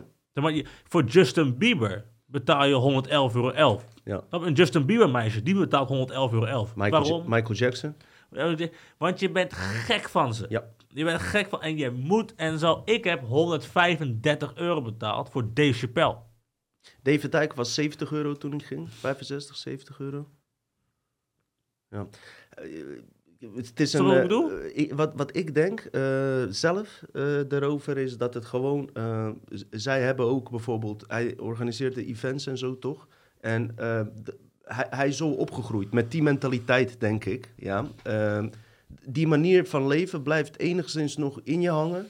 Ja, en dat, daar heb ik zelf ook last van trouwens. Van, eh, van aangeleerd systeem. Ja. En die heeft hij geïmplementeerd daarin. Is het veel? Ja, ehm 6000 mensen. Het is aardig wat geld, oké. Mag die Nee, dat verdienen? dat was- ja, oké. nee. ja. Nee, ik moet wel even rectificeren. Eh 111 euro was een event met, ik weet niet hoeveel man, ik denk Oké. 100, nog wat mensen eh, op de Hodepeil in Schipluiden volgens mij. Ja, weet je, die mensen die dat betalen, eh, die zich laten misschien eventueel genaaid voelen, hebben alsnog iets geleerd, weet je. Ze doen het zelf. Eh, aan de andere kant, wat jij ook zegt, dat je, je vraagt heel weinig voor je tickets, dat is ook goed en alles, maar je moet zelf ook wat verdienen, man. Je, je, Nee, weet je, kijk, wat we zelf vragen, kan, kan, die ook middenweg, veel, snap je? kan ook veel hoger enzovoort. tuurlijk kan het. Wat ik, wat ik aan het bedenken is, kijk, is dat de grens, zeg maar, wat wij vragen voor onze tickets is natuurlijk Mhm. gewoon bizar laag. En dat moet ook Ja. omhoog. Dat, dat, dat gaan we ook proberen. Maar we proberen altijd ook dat gaatje te vinden voor een lager budget. Mensen We die niet kunnen ook- betalen, dat ze ook kans we hebben. om proberen altijd Ja. die, die, die, die weg te vinden, weet je wel. Ik zeg maar wat. ehm, kijk, wij hebben niet bijvoorbeeld eh, aanstaande donderdag en vrijdag is het uitverkocht met ehm, bijna eh, 130 man. Er zijn nu nog negen kaartjes over op beide dagen. Mhm. Maar wij hebben natuurlijk niet 120 kaartjes beschikbaar gesteld met een low budget 250. Ja, ik snap het. Ik snap Wij het. hebben eh, daar 20 kaartjes voor beschikbaar Ja. gesteld. Jij Want zegt, we moeten eh, wel die kosten... Ja, we kunnen niet eh, iedereen voor 250 laten komen. Da- daarom zeg ik, mi- misschien, ik weet het niet. Ik heb er nooit ik- bij stilgestaan. Misschien rekent hij iets te hoog en jullie iets te weinig. Ja, misschien moeten jullie allemaal een gulden middenweg vinden. Ik weet Ja, niet. Maar- gulden middenweg is het trouwens. Dat zeg ik weer verkeerd. Nee, maar- maar ik, ik mis de, de, de, de nieuwe wereld gaan we bouwen. Ik mis, Ja, ik snap hem. ik mis het, het, het compassie hebben met mensen die een lager budget hebben. En ik zeg niet dat je daar heel veel compassie mee moet hebben, want eigenlijk iedereen ook zijn eigen reet een keer kunnen redden. Tuurlijk, er, er is een grens. Ja. Tuurlijk, tuurlijk. Daar ben En jij rechts. Zou ik eerder van jou verwachten dat je hoog zou... eh, bedoel je dat ook een beetje? Van rechtse Ja. mensen verwachten ze dat ze meer zakelijker zijn... en Ik- minder rekening houden met mensen die weinig geld hebben. Dus er is wel een contrast in jou ook, zie ik. Nou, Ik- word rechts genoemd, misschien ben ik oud-links. Maar, zou ik ja, maar misschien moet je jezelf helemaal niet met rechts of links identificeren in deze wereld. Want eh, je wordt al gauw. Hè? eh, we hebben het nu ook over. eh, jij noemt het vals licht. heb ik ook wel eens genoemd. Bewegingen. Hè? Wat, misschien ook hieraan gekoppeld is. Maar dat geldt natuurlijk ook voor politieke partijen. Welke kant je kiest. Dat mensen je dan ook vanzelf in dat hoekje gaan plaatsen. Weet je? Kijk, het probleem... Kijk, ik, had ook, haar- ik heb ook vaak moeite gehad met die labels, hè. Van, je Ja. bent links, of je bent, je bent een vegan, of je bent een vegetariër. Nee, ik ben dat niet. Het is onderdeel van een stukje van mij. En, Precies. alleen als je met mensen probeert te praten en je probeert standpunten te begrijpen van elkaar, moet je af en toe labels kunnen... Ik snap je helemaal. Ik kan niet... eh, weet je? Ja. We moeten het over eens zijn dat deze tafel bruin is. Snap je? We moeten eh, een bepaalde... Ik snap je. Wil jij dit zeggen? Ehm, bijvoorbeeld eh, omdat zij natuurlijk... eh, het is een spirituele... Ik ben er, zit Marcel? Geeft Marcel Messing daar lezing of wat? Eh, ik weet niet hoe het in elkaar zit. Wat gebeurt daar eigenlijk? Eh, hij geeft een podcast of zo, of een lezing, of een... Nou, er kwam Spiritueel een speech les? van Isa. eh, er was wat muziek. En volgens mij was ook... En, en de podcast werd live opgenomen daar. Daar kon je dan live bij zijn. Dus geen workshops of zo of iets. Nou, volgens mij geen workshop. hey, eh, als het werkt en hij kan het weer uitverkocht krijgen, geef ik hem groot gelijk. Weet je waarom? Kijk, ik mensen willen op- het. Er is blijkbaar vraag naar, weet je? Op, op geldvlak heb ik heel veel respect voor. Maar, maar ik wil even dit toevoegen. Jij wil eigenlijk zeggen, je hebt het over dat spiritualiteit en alles. En hoe gaat dat gekoppeld aan gigantisch dure kaartjes? Wil je dat eigenlijk zeggen? Je leeft niet datgene wat je spreekt. Ja, je leeft niet hetgeen wat je spreekt. Vooral niet als je dan een festival organiseert en je wilt een nieuwe wereld bouwen. Je vraagt 30 euro voor dat festival. Hele normale prijs voor een festival. Ik dacht bij mezelf, hey, ze hadden eerst 111,11 euro gevraagd. Nu doen ze een groot feest. 30 euro. Ik denk, hé, hey, Jonathan, wat, wat ben je mee bezig met... eh, misschien was het een keer een uitschieter, weet je wel. 30 euro voor een festival. Normale prijs, joh. Nou, 1500 kaartjes verkocht. En toen zochten ze medewerkers. Althans, het waren medewerkers, maar ze zochten vrijwilligers. Hmm. Op 1500 man, 30 euro. En je gaat vrijwilligers vragen om kaartjes te scannen. En in ruil daarvoor krijg je een kaartje. Ja, ik, eh, ik Ja, zou het zelf, als, jij, als het zo is wat jij zegt, als dat zo is, ik weet het niet. Ik maar- kan alleen zeggen dat ik zelf eh, ook dat niet zou hebben gedaan. Maar goed, het ja, voelt ik snap hem, ik snap hem. Het voelt net als de, de, de, de McDonald's die voor kinderkanker inzamelt. Wat ik doe? Mhm. Dan zie je het eh, v- van Oh, tevoren al vragen van, eh, wil je wat eh, geven? Ja, wil je wat geven? Ja, ja, Hier heb je een burger vol met kankerverwekkende stoffen. Dan ik echt denk van, hè, wat, wat, wat zijn jou... Weet je? Het voelt zo vies om liefde en verbinding. We zijn met z'n allen liefde en verbinding. En dan zo 111 euro 11, weet je wel? Ik echt denk van, hè? Maar... Dat Ja, is waar- spirituele commercie, weet je wel? Ik, ik, ik heb het nooit begrepen. En ik denk dat... Ik denk dat daarom dat ik me daar ook tegen uitspreek, omdat ik anders... Zeg maar, ik ben heel bang voor een soort gevalletje Animal Farm, wel? Dat de nieuwe wereld wint. En dan krijgen we uiteindelijk gewoon in plaats van... eh, weet je, de McDonald's, krijgen we overal eh Death Spirit eh, filialen van John Luca. En zij zijn de eh, je, multimiljardair. hebt, je hebt ons nog Dutch Matrix die dat heel goed observeert. Eh wees daar maar niet bang om. Ik heb vaak genoeg, ik heb nooit naar Jorn Luca verwezen. Ik ken die jongen ook niet. Ik, wat je me net vertelt, eh, hoor ik ook, weet je, eh, van jou. Eh, het, het zal zo zijn, anders ga je het niet roepen. Je kan er van alles vinden en zo. Maar ik, ik, ben wel altijd kritisch, ook in, binnen de wa- wakkere wereld. Ik heb genoeg afleveringen gemaakt waar ik heb gewaarschuwd voor dit vals licht al twee jaar geleden bijna. Project Bluebeam, eh, Q5.0. Want toen dat QAnon-verhaal, dat was naar mijn idee ook zo'n programma... waar je weer moet afwachten op een eh, redder. Zij zijn het nieuwe QAnon. Ja, daar had ik een aflevering over. Die heet eh, Project Bluebeam Q5.0. Bijna twee jaar geleden is die uitgekomen. En daarin vertel ik exact... eh, Trump had net die verkiezingen verloren. Ik zeg, wat er nu gaat gebeuren... De kans is groot dat nu die mensen van QAnon... zien in dat dat niet werkt... worden ze naar een spiritueel programma gestuurd. En dat is dat vals licht waar jij het over hebt. En nu wil ik echt niet zeggen dat Jon Luca vals licht is... want vals licht zit nog steeds in onszelf. Maar jij kwam met dat eh, woord vals Ja, licht. Het, het zijn onze eigen ogen die vals licht zien. Ja. Dus, Maar ik was aan het hardlopen en ik kreeg de laatste tijd heel veel inspiraties. Ik ben drie keer in de week lekker aan het hardlopen. Het doet me heel goed. En toen kreeg ik een concept binnen van, eh, van eh, vals licht. Want veel mensen weten niet wat daarmee bedoeld wordt. Toen kreeg ik dit concept binnen. Je wordt geboren in een donkere ruimte. En je weet niet eens dat je geboren bent. Je bent daar, je herinneringen staan uit en alles. En het enige wat je ziet is donker. Ja? Even heel cynisch gezegd hoe wij op deze aarde zitten. Heel cynisch. hè. Maar eens in de zoveel tijd gaat de deur open komt iemand jou eten geven. Jij bent die persoon dankbaar en jij ziet diegene als Jezus of wat. Maar zijn reden om jou eten te geven is zodat je zo lang mogelijk leeft en daar gevangen zit voor een bepaalde reden. Maar als diegene de deur open doet, schijnt er een licht. Toch? ja. En die persoon die in die gevangenis zit, die denkt dat dat natuurlijk licht is, terwijl het van een TL-buis komt. En dat zie ik als vals licht. Ik kreeg nu kippenvel. Dat kwam- kwam bij mij zo binnen. Kan je daar een beetje in vinden? Chris zei tegen mij, want ik zei tegen hem van, eh, ja, die, eh, die nieuwe spiritualiteitsstroming, ik vind het echt vals licht. Mhm. Niet alle spirituele mensen, hè, maar een bepaalde stroming. En ik schaar er dan eh, die Jordan en Isa daaronder. Maar goed, is vals licht. Toen zei Chris tegen mij, ja, Lucifer is ook licht, hè? Ja. En ik dacht aan mezelf, zo, dat is een eh, goede benaming. Ik denk dat dat, dat, dat, is, ook, dat is ook licht. Ja, ja. Lucifer, eh, Ik heb... wat cool, een vuurtje. wij hebben zeg maar... ehm, ehm, als je het van Dutch Matrix invalshoek bekijkt... Je hebt een originele wereld... eh, en je hebt een, een matrix, een virtuele wereld. En de stelling is dat wij in die virtuele wereld zitten, even heel globaal gezegd. Het is niet helemaal zo, ze spelen door elkaar heen. Maar je zou dan ook kunnen zeggen, ehm, in die virtual reality, ja, waar we al ingeluisterd zijn en gevangen zitten, daar kan ook licht vanuit die controleurs naar jou worden gezonden. Zeg maar. Ja. Dat hoeft niet het licht uit de bron te zijn waar je werkelijk vandaan komt, zeg maar.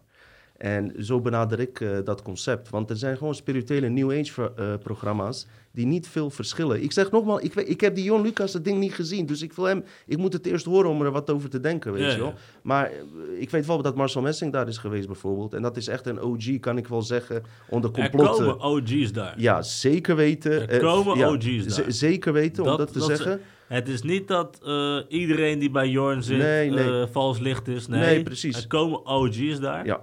Alleen, ik vind hen vind ik een Ja. soort vals licht hebben. Ah, Oké, oké. En eh, denk je dat hij dat bewust doet? Ik heb dat idee niet bij hem eerlijk gezegd, maar Hij ik ken hem ook niet. bewust. Hij doet het niet bewust. Hij zit erin, is- of zo, hij- onbewust, Hij is er zo inge... Hebben we niet allemaal een beetje last daarvan? Mm, nee. nee Meer of mindere mate, zeg maar? Nee. Nou ja, er zijn veel mensen die daar last van hebben. Zeg maar, er zijn gewoon mensen die niet eh, eh, bekend moeten worden. Mhm. Omdat ze anders, weet ik veel, cocaïne gaan snuiven, hoeren gaan neuken. Omdat ze niet weten wat ze met dat geld aan moeten, weet je wel. Ja, de tijd heeft het uitgewezen dat het niet goed ging, zeg maar. Dat mensen Nee. niet met die vrijheid maar dat zie je toch gaan. vaak. Ze Met kunnen niet omgaan met die, dat ego wat continu gevoed wordt. Mensen die Ja. je waarderen, mensen die je, weet je wel. Dat- En, ja.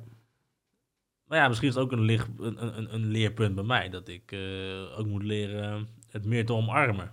Bijvoorbeeld als ik op het Museumplein sta verslag te doen, dan komen er zoveel mensen naar me toe. hey, goed bezig, hey, goed bezig. En ik zeg gewoon, ja, thanks, weet je wel. En dan ga ik gewoon weer door. Ja. Maar misschien waardeer ik het niet genoeg, dat ik ook echt het ga omarmen, weet je wel. Van, eh, thanks. Maar ik vind dat dan weer arrogant. Als ik dan... Maar dat is het eigenlijk niet, hè? Ik- ik- het ik- kunnen ontvangen van iemand die jij vertrouwt. Als jij denkt, die meent het. Zou Ja, je, klopt. Daar ik zit heb daar in. ook wel eens over nagedacht, hoor. Want als jij ervoor sluit... eh, Dan waardeer ik mezelf eigenlijk niet. Nee, maar ontloop je mooie energie die iemand recht uit zijn hart naar je zendt. Maar Ja, jij klopt. moet wel zelf kunnen inzien eh, of het gemeend is of niet. En hoe het voor jou voelt ook, hè? Dat kan jij alleen zelf weten natuurlijk. Nou, het voelt voor mij heel vaak ook gemeend. Alleen, ik twijfel een beetje, want ik zie wel eens... ik noem het even in die, in die, in die, die Jordan Isa-stroom. Ze hebben het heel vaak over, je moet het waarderen en je moet het ontvangen. En je mag zelf ook eh, blij zijn enzovoort. Alleen het heeft ook weer een keerzijde. Want dan wordt het dus weer een soort van arrogantie van... eh, ik, ik, ik weet het allemaal en ik verdien het. En, ik- en Mhm. alles wat mij toekomt, dat is ook echt eh, terecht. En alles moet ik maar nemen, weet je wel. Maar het kan ook de andere kant opslaan. Ik, ik denk dat ik het te weinig doe en dat zij het te veel doen. Ja, denk er ik. moet, er er moet een balans natuurlijk in zijn. Ik ga, ik ga even een voorbeeld geven. Ehm, eh, mijn eh, vrouwtje, omdat ik eh, vroeger vooral haar helemaal bestookt heb met allerlei complottheorieën, maar ook, ook die spirituele richting. Weet je, ehm, zij neemt wat dingen in haar op, maar toch heeft zij bij andere mensen haar inspiratiebronnen. Wat ik haar uiteraard de ruimte geef van, ik ga je niet dwingen om mijn theorie aan te hangen, want dan ben ik juist die Ja, motherfucker, ben je- ja. toch? Terwijl ik weet, die mensen die ze volgt, dat ze niet, bepaalde dingen niet weten, snap je? En, maar ik laat daar, daarin mee en ze wilde zeg maar een, eh, maanmeditatie doen. Ik heb alleen gezegd van, joh, ehm, weet je wel wat je eigenlijk aan het doen bent? Weet je wat je nou werkelijk aan het doen bent? En heb je wel eens onderzoek gedaan naar wat, eh, waar de maan er eigenlijk voor zou kunnen dienen, eventueel? Wat is een En- maanmeditatie dan?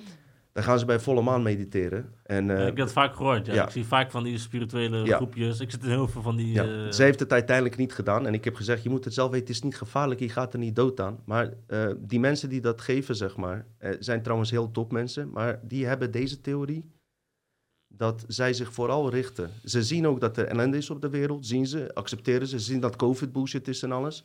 Maar in hun denkwijze zeggen zij, ik concentreer mij op mijn creatiekracht. En ik richt mij alleen op met eh, positieve gedachten tegen het leven aangaan. Sta ik ook achter. Maar shit die ik benader, die duisternis die ik hier behandel, willen zij n- niet observeren, niet op focussen. Dat betekent niet dat het dan niet bestaat als jij er niet op focust. En dat vergeten ze vaak.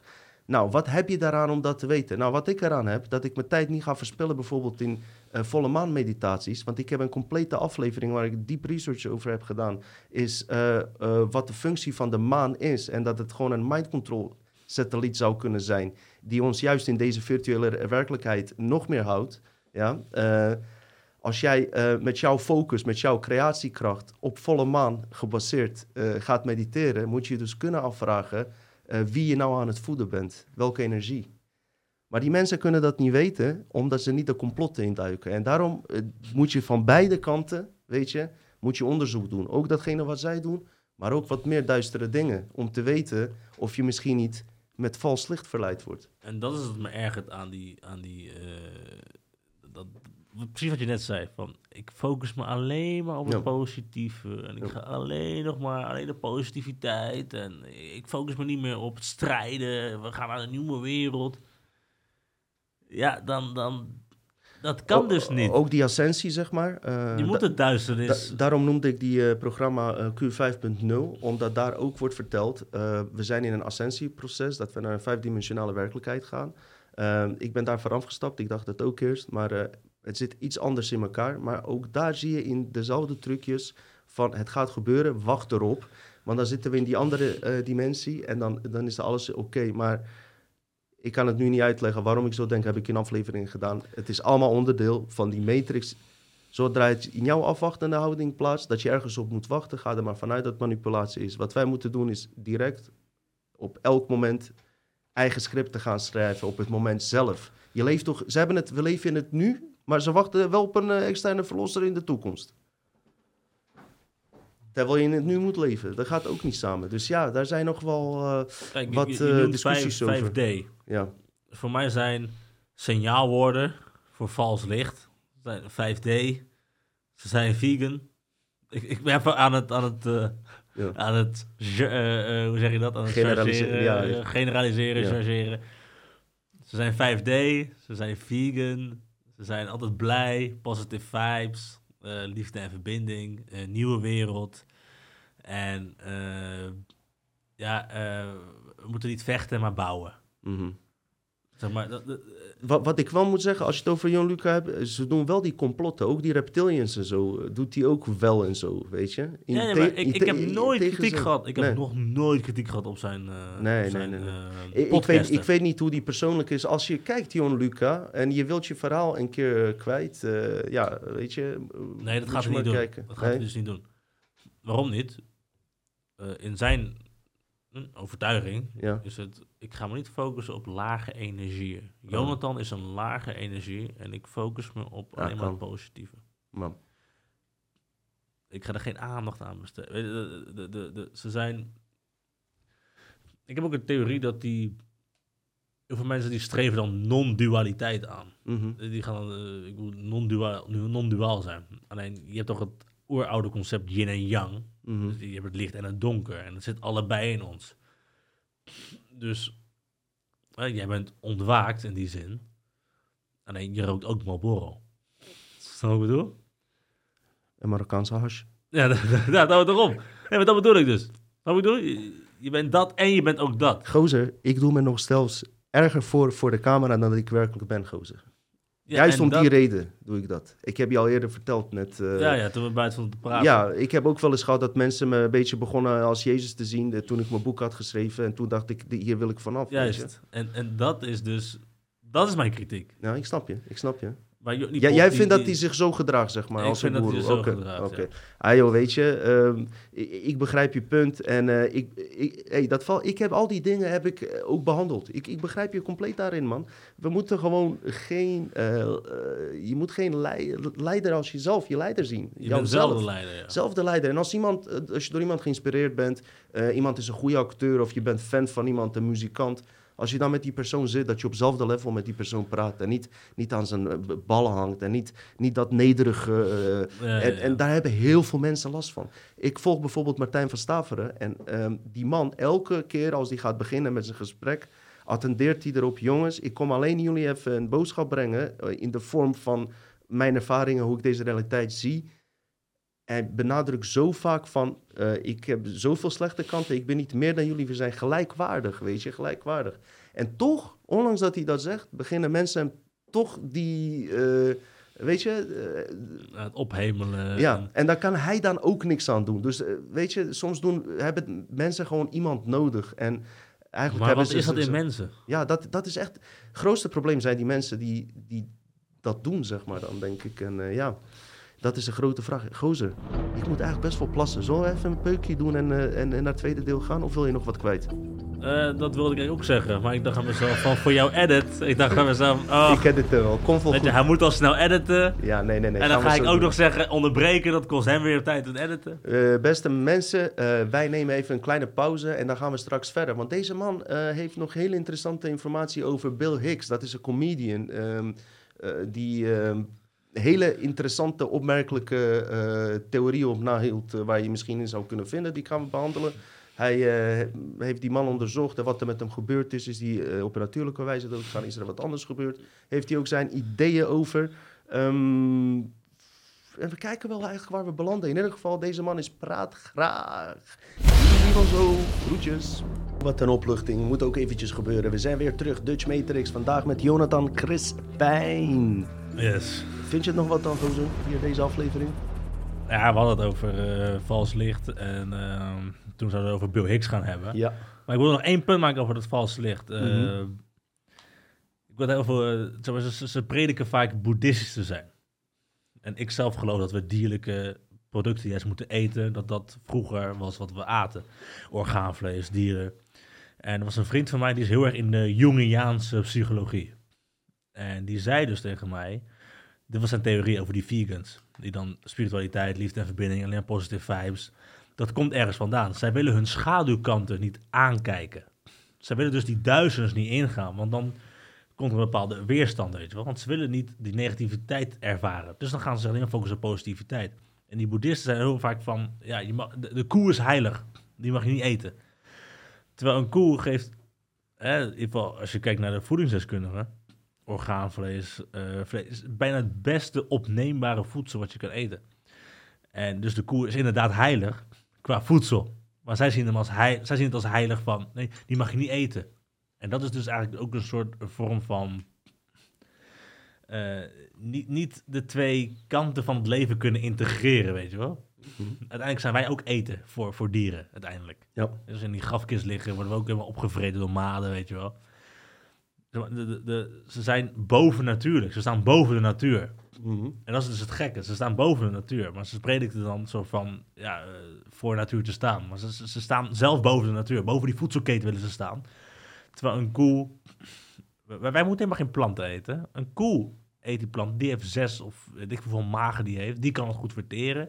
Daar maakt hij zijn eiwitjes van en die eten wij weer op. En uiteindelijk worden wij opgeveten door de maden. En, maar wij zijn Ja. onderdeel van de natuur, van het Het universum. ecosysteem gaat gewoon weer eh, verder Ja, maar zij staan erboven. En, dat, en, en dat, daarom zie je ook heel vaak dat die boeddhisten, althans niet alle boeddhisten natuurlijk, maar ik chargeer even, dat ze vaak heel erg arrogant zijn. Dus toen ik kritiek op John Luca had, zei ze tegen mij, je bent gewoon jaloers. Mhm. Je bent gewoon, maar het, het is altijd, wat zit er in jou? Die Ja. vraag, de spirituele, ja. altijd, het is een afleiding voor kritiek. Mhm. En, en dat is dus wat ik denk dat ik daarmee probeer te zeggen. Ze zijn echt aan het af... Alle kritiek ketten ze af. En dat, dat heeft een bepaalde vorm van arrogantie. Ja, je, je moet ook af en toe een confrontatie misschien aan met de realiteit. Niet per se met jou of zo, eh, onderling. eh, maar met de realiteit die er is. En eh, ik kan je wel één ding vertellen. Voordat die COVID uitbrak, 99% van al die eh, mensen die eh, in de podcasten zitten... die eh, eh, een beetje spiritueel zijn, eh, die waren zwaar tegen complotten, kan ik je vertellen. Hoezo? Omdat ze precies datgene eh, zo stonden wat jij net vertelt.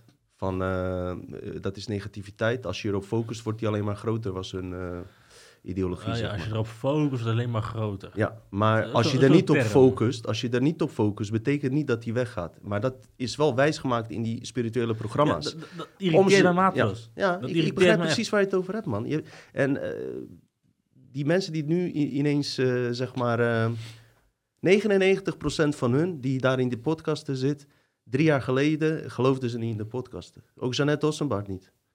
Ja? Nee. Heeft zij iets voor de COVID? Wat heeft ze, wat heeft ze gedaan dan? Ik heb geen idee. Ik, Nee, ik, heb, niks. ik heb trouwens alle docu-series van uh, ze, gekeken. ze, ze hebben goede shit, maar voor die tijd vonden ze het onzin. ja? Ja, ja graancirkels deze. Maar heb je iets over complotten gehoord? Oh, niks? Oh, ja, maar dat ma- maakt verder niet uit. Maar veel, veel van hun, niet alleen zij. En dat maakt ook verder niet Ik uit. vind Jeannette wel echt ver gaan, hoor. Eh, zitten wel, ik moet zeggen dat ze wel een paar eh, raakvlakken heeft. Maar ja, Ja? eh, in, in de Ik heb alles ideologie... gekeken, hè. Ik, ik- Kijk, dat QAnon ben ik gewoon niet mee eens. Maar dat er wel shit plaatsvindt met die ondergrondse tunnels en zo, dat dat bestaat, geloof ik wel uit mijn eigen research, weet je. Dat dat wel... eh, dat, dat soort dingen wel gebeuren, hoor. Dat geloof ik wel. Alleen in die, eh, ja, dat, dat QAnon-era, dat je eh, op de verlossing wacht, zeg maar, van de, dat de kabal wordt opgepakt. Ja. Weten de meeste mensen nu dat het niet zo is. Zij is er zelf gewoon ook in getrapt. En eh, ze gelooft er blijkbaar nog steeds in. Eh, de vraag alleen is eh, wanneer ze het in gaat zien dat het gewoon eh, bullshit is en een psyop was. Dat is een ander verhaal. Gozo, die Bill Hicks. Of heb je nog iets over vals licht? Teelbuis? Nou ja, laten we even naar echt licht gaan. Ja. Dat is Bill Hicks. Ja, ja. Maar eh, even even een vraag dan tussendoor. Wat ervaar jij als eh, echt licht dan? Wat ik als echt licht ervaar. Ja. Hoe zou het dan wel moeten, zeg maar? Ik heb nog niet de juiste bewoordingen ervoor, maar ik voel hem wel. Maar het echte licht zie ik als mensen die dat duistere en het lichte dus met elkaar integreren, weet je wel. En als je vooral bewust bent van je eigen duistere kant en dat je ook dat kan benoemen. Dus bijvoorbeeld, eh, en ik zie comedy daar als, als, een, als, een, als een tool in. Zeg maar, je benoemt ook de duistere kanten van jezelf en eh, hoe je ook echt kan denken, weet je wel. Je zegt bijvoorbeeld heel veel dingen die die naar zijn, weet je wel. Omdat dat ook in jouw systeem zit. Er zit ook een nare kant bij iedereen, weet je wel. En Mhm. dat, dat is denk ik wat ik zoek bij spirituele leraren. Vaak spirituele mensen die geen humor hebben, dat, dat zie ik vaak als eh vals licht. Ik moet ook heel eerlijk zeggen dat ik eh, bij heel veel, eh, als ik zo observeer, hè, eh, spirituele bijeenkomsten in het algemeen, natuurlijk niet overal, dat er inderdaad niet echt wordt gelachen. Het is, eh, Er is geen het is heel teder, en, ja, Nee, want lief. Sommige humor is, en- is bijtend naar anderen toe. En dat willen ze dus niet. Ja. Negativiteit, nee, nee, Nee, geen negativiteit. klopt. Geen grappen over dikke mensen. Nee, nee. Nee, klopt. Ja. Eh, eh, Geen grappen over dit, geen grappen over... Want, want Afweersysteem. Eigenlijk zijn ze, hun afweersysteem is gewoon eh, niet sterk dan. Terwijl die juist sterk zou moeten zijn als je met spiritualiteit bezig gaat. Ja, klopt. Ze, zijn- niet, ze staan niet open voor, voor nare grap of wat dan ook. Want die Mm. gedachten mag je niet eens hebben. Mm.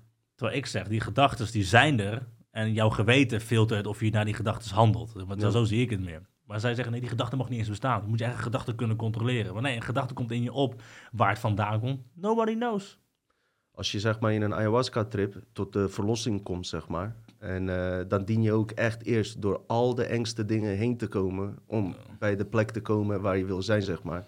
En zo zie ik dit leven ook een beetje. Dus eh, die duistere kanten, ja, die benoemen we heel veel bij de Dutch Matrix. En misschien is het goed. Soms denk ik bij mezelf, misschien moet ik ook wat meer spiritualiteit erin gooien. Aan de andere kant denk ik, dat voel ik nu nog niet. En zodra ik dat voel, zal ik er zeker in gooien. Maar aangezien er al zoveel alternatieve spirituele uh, modellen er zijn, is het juist goed dat wij daar even, juist misschien wat meer uh, onze ding erin doen. Wat meer, uh, ja, duisternis is een slecht woord, maar gewoon even, even wat diep, diepe research wat er aan de hand is. Want doordat ik die duisternis ben gaan onderzoeken, ben ik achtergekomen dat ik zo groot ben, zelfs nog groter dan de, uh, waarvan de spirituele mensen denken dat, dat ze zijn. Want vaak uh, zeggen ze, we zijn of de kinderen van God, zeg maar, of een, um, een onderdeel uh, van het geheel. Terwijl ik ben erachter gekomen dat het ook sterk mogelijk zou kunnen zijn dat je zelf echt een, in je oorspronkelijk vermogen misschien wel de schepper zou kunnen zijn, die nog veel meer is dan je ooit is verteld. Maar dat heb ik pas ontdekt toen ik inderdaad eerst de meest duistere shit uh, heb benaderd. Ja, je bent zelf ook de schepper natuurlijk. Ja, nou in die ayahuasca-trip heb ik dat wel zo ervaren. En dat was nog echter dan deze wereld, man. Dus ik, ik voel je helemaal, man, in, in wat je zegt. En uh, laten we gewoon kijken in de toekomst. Zou mooi zijn dat er een tijd komt uh, dat... ja, hoe moet ik dat zeggen? dat we wat meer inzicht krijgen, ook in onze historie, waar we vandaan komen, wat, wat dan wel de echte leer is, weet je wel. Maar ja, het is vooral intuïtie volgen. Voor ieder persoon anders. En uh, ja, gevoel, ik, blijf ik toch zeggen. Ja, dat klinkt misschien standaard. Maar uh, ja, je gevoel kan je ook afleiden.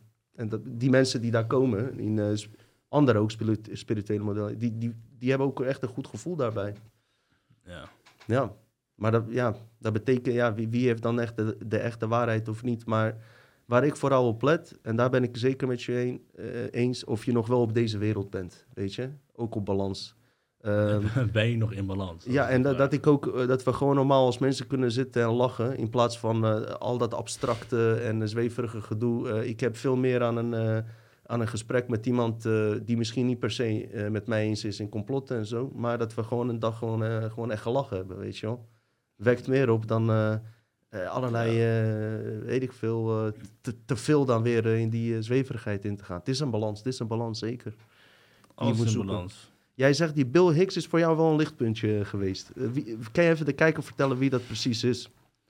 Nou, Bill Hicks is een comedian uit Amerika.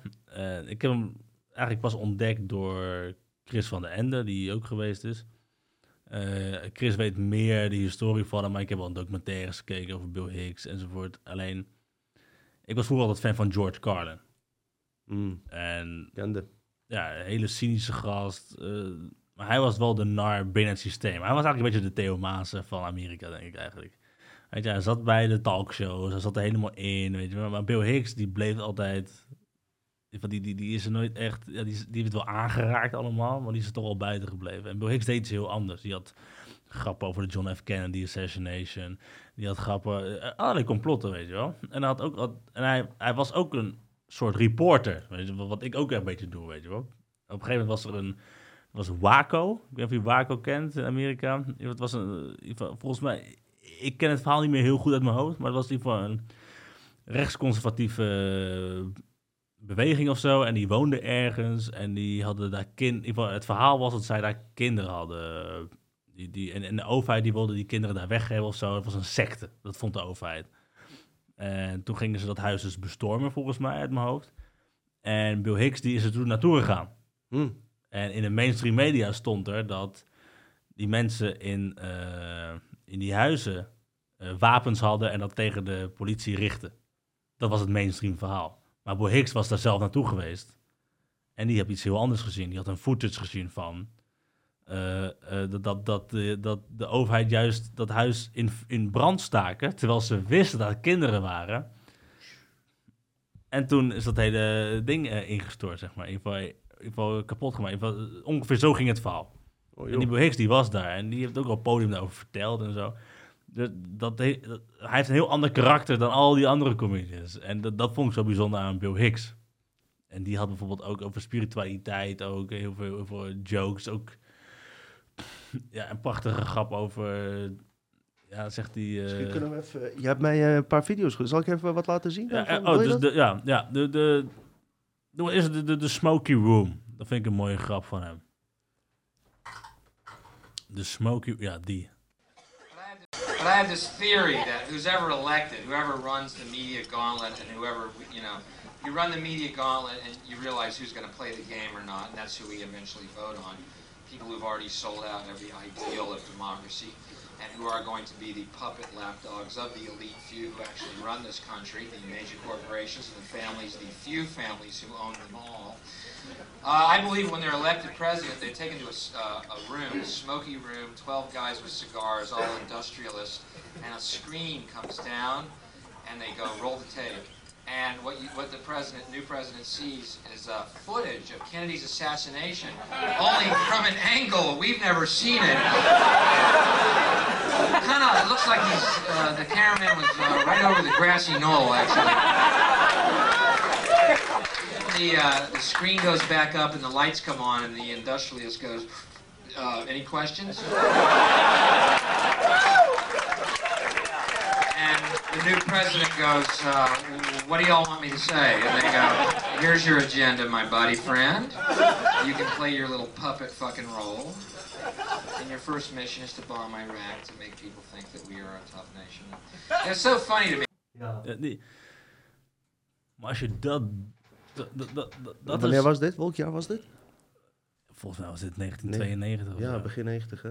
En, en, ja, maar die grap is gewoon, gewoon het idee dat, dat, eh, dat de president die Ja. elect is, gewoon Ja. in een smoky room komt. Met alle, en ook de few families that run this world. Duidelijk, duidelijk verhaal. Dat zei hij gewoon. Ja, Dat, zei hij gewoon. Dus, toen was David Dijk net gestart. Moet je nagaan. ja, dus dat soort dingen zei hij gewoon. En dat, ik, ik denk dat die grap is een kenmerk van Bill Hicks, dat hij zo wakker was. Mhm. En dat ook nog met humor kon brengen en mensen daarvan kon overtuigen eigenlijk in een grap. En Maar je moet dan ook nog eens grappig en relevant zijn natuurlijk. Het is niet alleen dat je het weet, maar je moet ook nog de, de, de techniek hebben om het eh, op een grappige manier die te techniek zeggen. hebben, maar ook nog, maar, hij was niet een hele bekende comedian of zo. Terwijl die Later, tijd- later werd hij dat wel, door, dit. de cultheld geworden, Ja. weet je wel. Maar hij was niet zodanig bekend toen hij toen optrad. Nee. Dus als jij zo'n grap vertelt, terwijl jij niet eh, de staturen hebt van een... eh, van, ja, even in Nederland te vergelijken. Van een, weet je, als Guido Wijs op het podium staat, iedereen... Oh, oh, Guido Wijs. Ja. Was iedereen, maar hij had dat niet, dus hij moet alles zelf creëren, weet Ja. je wel. Wie is die gast die daar staat, weet je wel? Je moet je bewijzen. moet je bewijzen. Je hebt totaal niet die, die cultheldstatus Mhm. die bekende mensen nu wel hebben, weet je wel. En als je Mhm. dan zo'n grap kan vertellen en het publiek meekrijgt, ja, dan, eh, dan ben je wel van een ander, ander level, weet je wel. En als je ziet dat, dat na al die jaren hoeveel mensen ook eh, zo zijn gaan denken. En eh, Vincent van Gogh was natuurlijk ook niet populair toen die, toen die nog leefde. Pas nadat hij doodging werd, die, werd zijn kunstwerk pas erkend. Dus Ja, en dat is een beetje wat met Bill Hicks ook is. En, en ik denk dat dat de soort comedy is die wij met Hart voor Humor zouden moeten maken, denk ik. Mhm. Dat, dat, dat, dat licht schijnen in, in die duistere wereld, toch dat lichtje schijnen. mhm, Maar wel eerst die duistere wereld aankijken. sowieso. Want je, dacht jij nou ook, eh waren ook complot, sowieso dat, die, dat hij Alex Jones was? Die ene foto, ik zei al tegen je, ze Ja, lijken ja. echt onwijs op elkaar. Maar er ging ook complotten dat hij vermoord was of zo? Of, eh, Ja, de theorie met Bill Hicks, heb ik vaak voorbij zien komen. eh, blijft een theorie. Eh, hij had alvleeskanker volgens mij. En volgens mij is het dezelfde soort kanker waar Bob Marley en nog iemand. Ik weet even niet meer over wie. Bob Marley, puntje, puntje en Bill. Dat die, die allebei die, die soort kanker gekregen. En wat dan de theorie is, is dat de CIA daar dan een, een, Ja. een, een bepaalde iets in je drankje doet of wat dan ook. Want eh, stel je voor, hij maakt dit soort grappen en dan wordt het helemaal mainstream. mhm. Ja, dat kan niet, joh. Als je Mhm. dan, je- dan ga je gewoon even vertellen hoe de democratie in elkaar zit. Dat eigenlijk eh, mensen achter de schermen eh, meer bepalen dan de president van Amerika. En dat in een grap kan verwerken. Wat het mooie aan een grap is ook, dat je in de opbouw van de grap... Ja, je hoeft, als daar het standpunt nog niet zit, dus je verkondigt jouw standpunt niet tijdens die grap, en op het moment dat de grap echt komt, daar je standpunt laat zien, dan zijn mensen al open. Mhm, mhm. Dus als je ze eerst. eh, ik zeg maar wat, als ik eerst zeg van. weet ik veel. eh, alle Marokkanen zijn lelijk. Dat is eh, niet grappig. puntje, puntje, puntje. En dan komt de grap dat ze toch niet lelijk zijn. Maar, maar Ja, dan ja. heb ik al de helft verloren als ik zeg alle Marokkanen zijn lelijk. Ja, dan denk ik zo van, maar hier ben ik niet mee eens. Dus dan sluiten ze zich. Maar als jij in het algemeen kan praten van... Hey, is het je ook opgevallen dat Marokkanen dit en dit en dit en dit... En dan de joke van, ze zijn lelijk. Dan denk je van, oh ja, dat is waar ook. Omdat ze niet... Dit is best een stom voorbeeld hoor. Het is eigenlijk psychologisch, eh, je moet best wel verstand van psychologie hebben. Ja, bijvoorbeeld, ik. ja, kijk, die grap doe ik in mijn special. En ik denk niet dat mensen. eh, dat, ja, ik doe die grap in de special, maar ik heb hem toen in twee vormen gedaan. En ik vind dat mijn eerste grap voor mezelf. Dat ik denk, oké, dit is een Bill Hicks-achtige grap. Oké. Ik deed in de zaal vol met gevaccineerde mensen. Toen met die Groningen Cabaret Festival. Toen deed ik de grap van, eh toen kwam ik op podium op en dan zei ik van, eh, is iedereen, wat was het in die tijd van corona? Ik zeg, is iedereen gevaccineerd, weet je wel? Iedereen, joe, weet je wel, Mongolen, weet je joe. En ik zei, nou, ik niet. Alleen, ik vind het wel belangrijk om je te laten vaccineren. Want vaccineren doe je niet voor jezelf, hè? dat doe je voor een ander. En toen zei ik, dan dank je wel iedereen. ja, dat was wel een goeie. Aan het einde komt pas mijn standpunt echt naar voren. Ja, ja, En, en, en daarmee, en ik kreeg daar lachen op, ook van die gevaccineerden. tuurlijk. Want het was echt van, oh, oh dat is waar ook. Weet je? E- e- eerst eh, lul je mensen mee. Ze denken dat, dat- dat, dat jij aan hun kant staat. Aan het eind blijkt het toch anders te zijn. En, eh Ja, en dan dan ze dus accepteren ze hem blijkbaar wel. Zo werkt het brein. accepteren hem dan. En Ja. daarom is humor zo fucking gevaarlijk, weet je wel. Ja. Het is echt, je kan er mensen mee kapot maken en breken. Ja, ik, weet, ik, ik, ik, ik zei het net al eh, tegen je. Als je comedian bent, eh, kan je op een of andere manier ook eh, sneller eh, je, je mening uiten over iemand. Bijvoorbeeld wat je net zei over Jon Luca. Eh, ik zou het door een comedian niet erg vinden om gedist te worden, laat ik het zo zeggen. Als ik dat zou zeggen bijvoorbeeld over iemand, dan zouden ze me meer kwalijk nemen, denk ik, dan als jij het doet. Heb je dat idee ook? Ik heb dat idee zeker. Ik kan meer maken Ja. dan mensen dan... Als ik zoiets zou zeggen, dan weet ik zeker dat ik hele lange discussies zou hebben. Niet dat ik het wil zeggen, maar weet je, en een ik- comedian is toch wel... ik, ik had eh, vorige week nog, had ik... eh ja, zo van Fitty gemaakt met Tissue Boy. Had ik uh, Fitty gemaakt. Oké, Tissue Boy. En Ja? ik zei op Instagram, zei ik van... eh, ik zag Tissue Boy, zag ik... eh, een, een video maken. Het was best wel grappig over, over eh, vrouwen die moeten niet eh, zichzelf, wat aan zichzelf doen. Mhm. Die vrouwen zijn zo mooi zoals jullie zijn. En al die, al die ingespoten reten, en daar maakt hij die grapjes van enzovoort. En, maar in ieder geval, maar ik, ik keek daarnaar. En ik weet niet waarom, maar eh, misschien omdat ik comedian ben. Maar volgens mij zien meer mensen dat. Van, hé, hey, wacht even. Deze gast praat over dat mensen niet aan zichzelf moeten be- bewerken, weet je wel. Maar, maar je hebt je fucking tanden eh, laten bleken en, en recht laten zetten in Turkije, weet je wel. Ja, ja, ja, ik snap ik zo. Dus ik reageerde daar ook op van, weet je, van, eh, oh ja, zegt degene die zijn tanden, eh, weet je wel. Maar ik kreeg heel veel kritiek op van die mensen die dan hem als goeroe zien. Want ik val hun Jezus aan, Ja. psychologisch. En dan is het meer aan die mensen. Want die, hij, hij, heeft toch, hij zat toch bij Temptation Island, toch? eh Tissue Boy.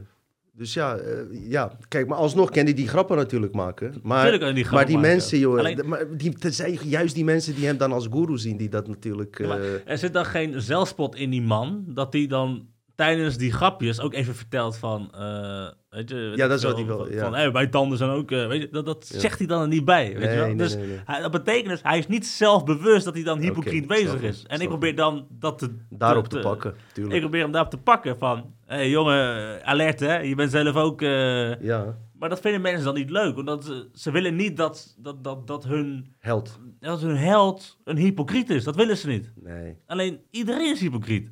Zijn we allemaal enigszins, in eh, meer, meer of mindere mate, zeker man. Eh, eh, jij besloot op een gegeven moment, toen je met die mainstream comedy, hè, dan gaan we even het beginverhaal weer. Eh je had die mensen, bam, jij zei ik ga hier weg, kwam niet terug. En toen kwam je met initiatief Hart voor Humor. Zou je daar wat, op kunnen, wat over kunnen vertellen, hoe dat een beetje in elkaar zit? En kijk, Hart voor Humor die treedt op dit moment echt alleen op in die wakkere wereld. We treden echt overal op. We hebben echt nu al 150 shows gegeven. En dat blijven we ook doen. We zijn nu al bezig met de agenda van 2023 eh, vaststellen. We zoeken nog locaties. We hebben ook oude locaties. En we gaan waarschijnlijk weer de 40 shows aantikken de komende halve jaar. Nice man. En dat doen we ook met eh try-outs, met vaste locaties, weet je wel. In eh, Almere hebben we een vaste try-out locatie. En dan gaan we dingen testen. En alleen door dingen te testen kun je dus die, die shows produceren die bijvoorbeeld ik eh, aanstaande donderdag en vrijdag speel. Ik heb daar heel veel voor moeten schaven. Bij, heel veel mensen beseffen niet dat het heel veel werk is, zo'n show in elkaar zetten. Want je moet elke keer weer uittesten, oké, valt die elke keer? Want als het niet elke keer valt, dan weet je gewoon van, oké, het is geen zekere grap. Dus je moet continu erbij... Het is net een kunstwerk waar je ook eens aan zit te... Heel veel mensen beseffen dat niet. En dat is alleen maar de, de eindpresentaties zien. Je ziet alleen maar de Netflix special van die. De Netflix... Maar mensen moeten beseffen, ja, die heeft wel in 30 cafés gestaan. Ja, om het uit te proberen. Om het uit te proberen, om te testen. Welke volgorde, welke toon moet ik erbij doen? Welke uitbeelding eh, moet ik bij die grap doen? Weet je wel. Allemaal, allemaal, allemaal ge- ge- getest en gescreend. En met Hart voor Humor proberen wij een vrijplaats te zijn voor comedians die zich willen uitspreken. Vrijheid van expressie, weet je wel. Dus ik heb bijvoorbeeld ook comedians, bijvoorbeeld Chris. Eh, die, is, eh, die is voor Zwarte Piet. Mhm. Eh, ik trouwens ook. Maar we hebben ook comedians die tegen Zwarte Piet zijn. En die zitten er ook gewoon bij. Die zitten ook gewoon bij. Maar dat, en, dat vind ik dan tof, dat je dat dan ook ja, en, en die kunnen dat op hun eigen manier grappig verwoorden. Dat zij Ja. D- daar tegen zijn. En dan ga je dus eh, blanke tokkies eh, belachelijk maken. Ja, Zwarte Piet moet zwart blijven, weet je wel. Dan ga je die lekker belachelijk Ja. maken. Ik vind dat grappig. Ja, dat moet kunnen toch? Ja. En andersom ook. Tegen Zwarte, eh, voor Zwarte Piet, weet je wel. Nou, al die woke mensen belachelijk maken van... wat nou blackface, weet je wel. Weet je? Ja, ik zag ook een rapper ertussen. Ik weet niet of die, nog, of die bekend nog maakt dat hij daar zit. Is het nog geheim of niet? Dat mag je volgens mij niet van hem Nee, doen. eh. nee, ik zeg niks dan. Dan zeg ik ook Nee, niks. dat, eh, Dat weet ja, ik. ja, die dus zit daarom ook zeg ik ook niks. Ja, oké. Ja, ja, die, ja, die zit ook bij ons, ja. Ja. daarom zeg ik zijn naam niet. Komt misschien wel binnenkort dat die. Ja, maar eh, die, die is dus wel meer gaat. tegen Zwarte Piet. Hij is meer, meer, meer, Ja. meer, Maar dat is juist tof, juist dat jij dan niet censuur pleegt, zeg maar, daarop. Nee, Stel- eh, dat, dat vind ik dan wel weer. eh, die plek is vrij van censuur. Dus je Precies. hoort alle grappen die je op tv niet mag horen. Je hoort alles echt. En uit- vanuit ook perspectief, weet je wel. En ook heel veel zelfspot. Weet je, wel. allerlei soorten comedians die heel veel zelfspot hebben. Sommige zijn wat absurdistischer, sommige zijn wat groffer, sommige zijn wat eh, spiritueel meer bezig, weet je. Dus, en ik probeer dat ook altijd zo te promoten. Dus ik, ik doe ook nooit bijvoorbeeld van... eh Oké, aanstaande donderdag en vrijdag is dan mijn special, dus Mhm. mijn show. Maar ik promote nooit hard voor humor van eh Jonathan Crispijn. Kom eh, naar Jonathan Crispijn. Want redelijk wat mensen kennen mij, omdat ik verslaggever ben over Ongeveer Nederland. Dus het is Ja. makkelijk voor mij om... eh, Jonathan Crispijn, verslaggever van Ongeveer Nederland. eh, mhm. Kom naar mijn show. Weet je, dat is makkelijk. Jij wil dat niet daaraan koppelen, zeg maar. Ik wil mijn naam dan niet aan. Ik wil Mhm. hard voor humor. Ja. Het gaat om dat je naar het collectief gaat. Je hebt ook in Amsterdam weer Toemler. En daar zitten al Theo Maassen, Hans Theeuwen. Al, al die gasten hebben daar gezeten. En daarom is Toemler een heel bekend begrip in Nederland. En dat ze dan... Je gaat naar Toemler toe, maar je weet niet wie je daar te zien krijgt. Je gaat niet naar Daniel Arends. Je gaat niet naar... Het is gewoon Toemler. Ja. En die avond spelen er drie comedians van het comedy collectief Toemler. En dat hebben wij dus ook. Jij weet niet wie er komen optreden. Kijk, nu wel, omdat we nu met acht man zijn of zo. En we weten allemaal dat er drie eh, gewoon... Ja, ja, ja. Ja, er zijn er vijf, dus je weet wel ongeveer wie je gaat krijgen. Je gaat Chris krijgen, je gaat Wouter krijgen, je gaat mij krijgen. Dat weet iedereen wel. Alleen, ik hoop dat het uiteindelijk dat het een merknaam wordt. Dat je niet Ja. weet wie je krijgt. En het is gewoon de vrijplaats voor vrijheid van expressie. Ik- dat, is, dat is wat dat heb ik van Bill Hicks geleerd. Ja, Freedom of expression. Het is niet... Het gaat niet om alleen om de grappen. Het gaat om jouw hart kunnen luchten. Gewoon, maak Zeker. van je hart geen moordkuil, zeggen ze toch Mhm, mhm. Dat, dat, dat is voor mij eh, hart voor humor. Je hebt heel veel mensen zijn binnenvreters, weet je. En ze zijn eigenlijk allemaal binnenvreters ook aan het maken in deze wereld. En eh, wat jullie doen Ja. is eh, gewoon datgene wat iemand eigenlijk het liefst zou willen uitschreeuwen, eh, doen jullie wel. Ik denk dat dat ook gezond is trouwens. Ik ben ook, door, doordat ik Chris heb leren kennen, heb ik eigenlijk spijt van dat ik vroeger niet gewoonte maakte met mijn vrienden om gewoon s'avonds naar een comedycafé te gaan en lekker te gaan lachen. Ik wil dat in de toekomst gaan doen. Ik wil ook een keer naar die Toemler gaan eigenlijk. Ik heb die, die dingen heb ik helemaal gemist. Dat heb ik nooit gedaan. Eh, het is echt, het is... Ik- ik- ik Kijk, echt is nu heel slecht, hè? Ja, is het zo? Ja, ik ga ook sowieso naar jullie toe, hoor. dat weet je. Ik heb tegen Chris gezegd, daar gaan we ook is zeker echt in. een beetje woke en nog in de Matrix. Ja, ja, ja. en- Is niet, en- niet meer als wat het was vroeger, zeg niet maar. meer wat het was. Nou ja, misschien als je Daniel Arends die avond... Ja, die vind ik wel- eh, die vind ik wel echt show goed. krijgt. Ja, die is goed. Tuurlijk. En eh, volgens mij zorgen ze er altijd wel voor dat er één bekende naam, denk ik hoor, in Ja, de weekendshow zou staan. En eh, er zullen vast wel goede comedians ertussen zijn hoor. Ja, Eh. Alleen, het is wel minder geworden de laatste jaren. En dat zie je ook aan cabaret, zeg maar. Wie schiet er nou echt... Daniel Arends, Theo Maassen, Hans Steeuwen. Ronald Goedemond, eh, die ook nog wel bekend is. Ehm, hoe heet die andere waar je net over had? Die ook wa- wak, eh, Guido Weijers. Wijers, ja, Wijers, ja. Ja, weet je, nou, die schrijft zijn eigen teksten niet eens, weet je wel. Er schijnt veel te gebeuren, hè? Najib Amali ook niet, eh, hoorde ik. Dat die Nee, niet zijn eigen... Nee, die schrijft zijn eigen teksten ook niet. Nee, nou ja. Kijk, je hebt altijd wel hulp van comedians om je heen of zo, die dan even een grapje erbij of weet ik Mhm. veel.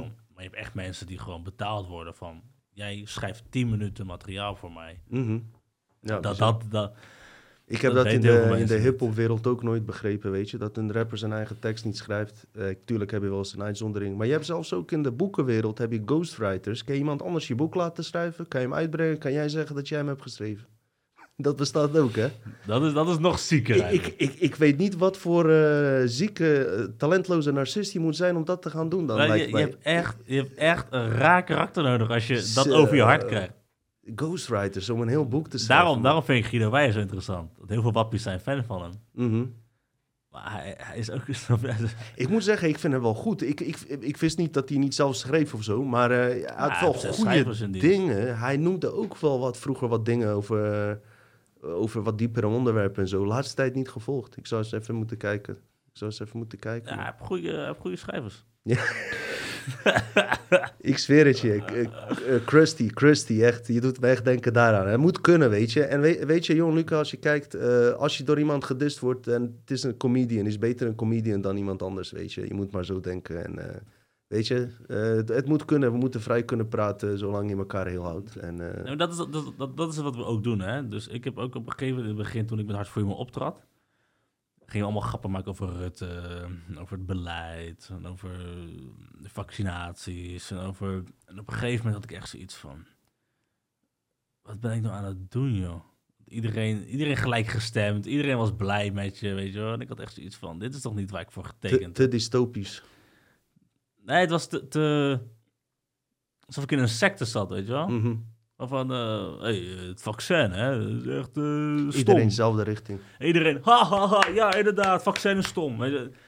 Op een gegeven moment, toen ben ik dus over spiritualiteit gaan lullen. En toen merkte ik al, hey, verdeel dat in de zaal. En dat vond ik lekker. Ik denk van, oké, nu, nu raak ik iets Ja. bij mensen. Oh, die is fan van John Luca. Weet je wel, oh, die is geen fan. En die vindt het eindelijk leuk dat iemand zich tegen hem uitspreekt. Oh, die is eh, heel erg eh, anti-spiritueel bijna. Weet je, die is echt... eh, logisch nadenkend. En die heeft ook een hekel aan al die spirituele meisjes. Oh, oké, leuk. Weet je, je kreeg op een gegeven moment kreeg eindelijk weer verdeeldheid in het publiek. Ja. Eh, en dat dat was mooi. ook discussies op om later misschien ook dat ze een keer eh, daarover gaan hebben van... hé, hey, waarom zijn we daar anders van mening? Kunnen we elkaar nog heel Juist. laten, ondanks dat dat anders is? En, In plaats van acteren alsof... eh, ja, en misschien ben ik cynisch. Dat is de reden, denk ik, ook waarom al die spirituele mensen geen humor willen tijdens dat. Geen grappen. Want, want, want als mensen anders gaan nadenken door die humor... Dan, dan, dan gaat je verdienmodel weg. Want jou, jou, jou- jouw volgers gaan niet meer dusdanig volgen. ja, bekend verhaal, man. Bekend. Wil je nog wat toevoegen? Ik vind het ook mooi om eh, rustig af te sluiten. Wil je misschien nog even eh, wat toevoegen en zo en zo even verwijzingen waar mensen je kunnen vinden? Nou ja, je kan ons boeken op www.hartvoorhumor.nl. Dat klinkt ons Staat in de omschrijving, eh, kan je het allemaal navinden. Links ga ik er... Ja, en de ticketlink voor mijn show. Als je John Luca gedist wil zien worden. Oh, Want ik ga het echt hebben over die twee, die twee spirituele mensen. Jo, Luca, als je kijkt, ik koop twee kaartjes voor je. nou, die komt niet hoor. Zijn, eh, niet meer, eh, geen aandacht aan geven. Hij is gewoon jaloers. Ja. Nou, joh, Dus, eh, ja. Weet je, hij kan waarschijnlijk ook wel de grap van inzien. Je bent een comedian, man. Ik zeg je Hij eerlijk, kan als de je... grap er niet van inzien. Nee? Nee, nee. Ik, ik, ik, ik, ik heb met hem gesproken. Hè? Oh, ik weet... Heb je het hierover gehad dan? En niet over die jokes, maar over gewoon wat hij doet met dat vrijwilligersvragen. Terwijl je 250.000 hebt verdiend in Ahoy. Oké, minder kosten, minder techniekkosten. 60.000 techniekkosten à 80.000. 15.000 aan Ahoy. Nou heb je 150.000. Nou moet je nog sprekers betalen enzovoort. Stel je voor, je geeft iedereen, elke spreker 10.000 voor die avond. Nou oké, bam, heb je 50.000 over. Nou, 9% BTW, want het is een artiesten, een, een, een, een, een eh, eventding. 9% BTW. Nou, haalt die 40.000 netto over die avond. En dan ga je vrijwilligers vragen voor Ahoy. Nou, wat ik doe, dan denk ik Dat is wel van, een ding waar jij echt ook eh, echt mee zit, buiten de comedy om. Vind je dat gewoon eh, niet Ik, kunnen, ik, zeg maar. ik ook, vind ja. het gewoon niet... Het is Ik gewoon niet ik snap je je wilt nieuwe wereld bouwen, weet je wel. Ja. Het gaat maar niet om... Luister, die 40.000, respect, je verdient het. Ja, hij Koop eh, krijgt het wel voor elkaar, ja, klopt. Koop alles wat je wil. Echt Tuurlijk. respect. Al die donaties bij zijn podcast. Respect. eh, eh, niks. Geen rancune naartoe. Gewoon verdiend. Gewoon meer dan verdiend. Meer dan Mhm, verdiend. mhm. Alleen betaal je fucking vrijwilligers. Ja, nee, ik, ik, ik, ik, snap je punt, man. Heeft het eigenlijk ook gedaan, hè, Ahoy. Ik heb toen een brief geschreven op Stories. Wat helemaal, ging best wel redelijk viraal. Ja, ja, ja. Maar hij, hij denkt dat ik een soort cloud chaser ben. Oké. Weet je wat dat is? Cloud Nee. Dat is zeg maar dat je dus altijd bezig bent met een bekend persoon aanvallen. Zodat je zelf eh ook Oh, weer volgers krijgt, Oh, weet je ja, wel? ik, ik, ik kon die term niet, man. In eh, ongeveer zoiets betekent het. En, Nee, en- maar ik ga het wel doen ook in de toekomst. Nee. dus, nee, dus mensen denken dat ik dat dan ben. weet Nee, je maar ik vind het juist leuk om mensen die zichzelf te serieus nemen helemaal kapot te maken. Dat vind ik leuk. Eh, zo gigantisch groot eh, is die ook niet dat je via, via hem groot kan worden. Dan moet je echt wel naar grotere eh, namen gaan hoor. Om, om- als je dat van plan zou zijn. Ja, dus als je echt, joh, eh, weet je, je moet, je moet alles inderdaad kunnen zeggen. En, eh, Daarom zijn die Juice channels zo populair. Ja. Omdat mensen dan over bekende mensen willen horen. En dan ga je je wilt alles rug. horen. Zelfs ik heb mensen leren kennen door roddelpraat, waarvan ik nooit had eh, geweten dat ze bestonden. En ineens vind ik het blijkbaar boeiend om, om daar iets over te horen. Maar mij gaat het meer om die grappen, zeg maar, van die Jan Roos. En, Ja, ja, dat is En het is perfect op woensdag, zeg maar. Dan heb je ook zo'n zo'n dipmoment wanneer je even ergens naar kan uitkijken. Er is niks anders. Er is niks anders om naar te kijken, man. Eh, Nee, televisie is niks, maar YouTube. entertainment op YouTube ligt open. You- YouTube. Wij moeten echt iets met YouTube gaan doen, met Hart voor Humor, om, om... Maar ik, vind dat, ik zit nog steeds na te denken over een concept. Maar het is, het is lastig, want we zijn echt old school comedy. Nou, Tisha Boy heeft dat heel goed gedaan, weet je. Online filmpjes maken, grapjes maken. Ja. Dat heeft hij Die, fucking is, goed die is hele traject heeft hij overgeslagen natuurlijk. eh, Het van, eh, hele traject, en dat is echt fucking goed hoor. Ja, maar heeft hij Maar- goed gedaan. Alleen, Eh, ja. ja, wij zijn old school.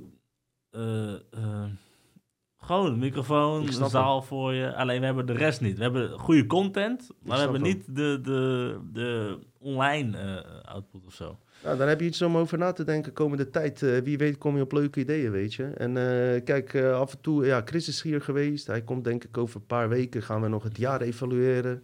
En ja, zo bouw je ook wat ja, connecties op. weet je, ideeën op. Ja. Misschien bedenken jullie op een gegeven moment iets... podcastachtigs te gaan doen ooit, weet je. Dat weet je niet. Ja, er zit over na Of weet ik veel. Ik zie dat Chris wel eens korte video's plaatst, alleen die zijn vaak niet goed te verstaan bijvoorbeeld, snap je? Dus als je daar bijvoorbeeld rekening mee houdt, dat je, dat je iemand hebt die een goede camerakwaliteit opneemt en dat je vi- video's van twee minuten laat zien, dat ze denken van fuck, ik wil de rest van de show wil ik live terugzien, dat soort dingen, weet je? Ja, klopt. Moeten Dat we zijn kleine dingen, ja, moet je, moet je zeker doen. Heb je nog iets aan toe te voegen, Gozer? Ik vond trouwens een hele strakke aflevering, man. Eh, je, je bent lekker spraakzaam geweest. Ik hoefde er niet veel tussen te komen. Het was voor mij heel makkelijk interviewen. Eh, sorry voor mensen die gedist zijn. Eh, ik kan daar niks aan doen. Maar we moeten vrij kunnen spreken, uiteraard. Dis mij alsjeblieft niet terug. Alsjeblieft, alsjeblieft.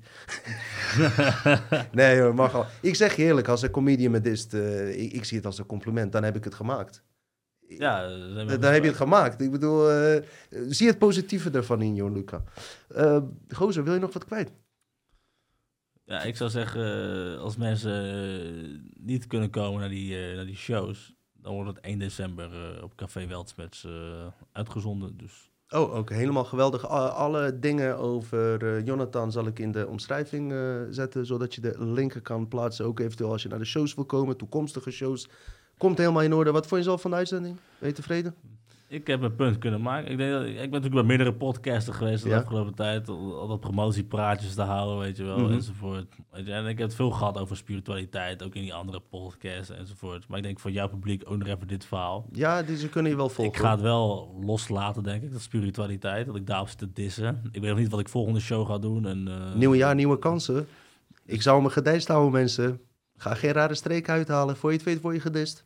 Ja, ik eh, als een soort Christie van... eh, dat, vind dat, dat, dat, ga ik meenemen van deze podcast. Ja? Die vergelijking met eh Christy the Clown van Ja. The Simpsons. Ik ga, wel, ik ga wel even wat fragmenten ook opzoeken. Ik, ik, ik wil dat, dat karakter ik wel... ja, want ik, ik, Dat heeft wel wat, hè? ja, want ik zoek een nieuwe Alter ego. alter ego. Mijn eerste alter ego was... nou ja, ik ben 26, maar van binnen net zo zuur als Johan Derksen. Hm. Nou, die, die klopt wel. Alleen Johan Derksen gaat op een gegeven moment dood. ik, ik moet, ik moet iets nieuws hebben. Mhm. Dus ik zit even te kijken van... eh, Chris Pine en Krusty lijkt ook wel verdacht veel op Ja, elkaar. Chris en Krusty. Maar Ja. ja, Krusty is niet bij de mensen gelijk. Nee. Oh, dat is hem. Ja. Dat, dat is het enige probleem met die. Maar Mocht ik op wat komen, laat ik je zeker weten. Hey, lieve mensen, bedankt voor het kijken. Aanstaande zaterdag Hollywood Ontmaskerd 8 gaat over eh, Alpha State Mind Control. We hebben Rose, Roseanne, ook een comedian trouwens, die openlijk over eh, mind control spreekt uit Hollywood al 20 jaar lang. Roseanne, ze is actrice en comedian. Eh, hele dappere vrouw, ga ik wat beelden van haar laten zien. En eh, hoe je hersenen eigenlijk eh, in een andere staat terechtkomen wanneer je naar de televisie kijkt, is ook onderzocht door Pa- Paul Krugman of zoiets heet die man. Ik ga verschillende dingen, eh, ga ik dan aanstaande zaterdag, ga ik met Hollywood Ontmaskerd in mijn eentje behandelen, omdat we het helaas niet hebben gered om met Ersan en Simon ook op te nemen, omdat ze het veel te druk hadden. Dus deze keer ga je dus aanstaande zaterdag waarschijnlijk weer om 8 uur een Hollywood Ontmaskerd zien. eh, en typische Dutch Matrix aflevering. In dit geval zullen jullie het alleen met mij moeten doen. Hele fijne dag, avond of ochtend, waar je je ook in bevindt. Groeten.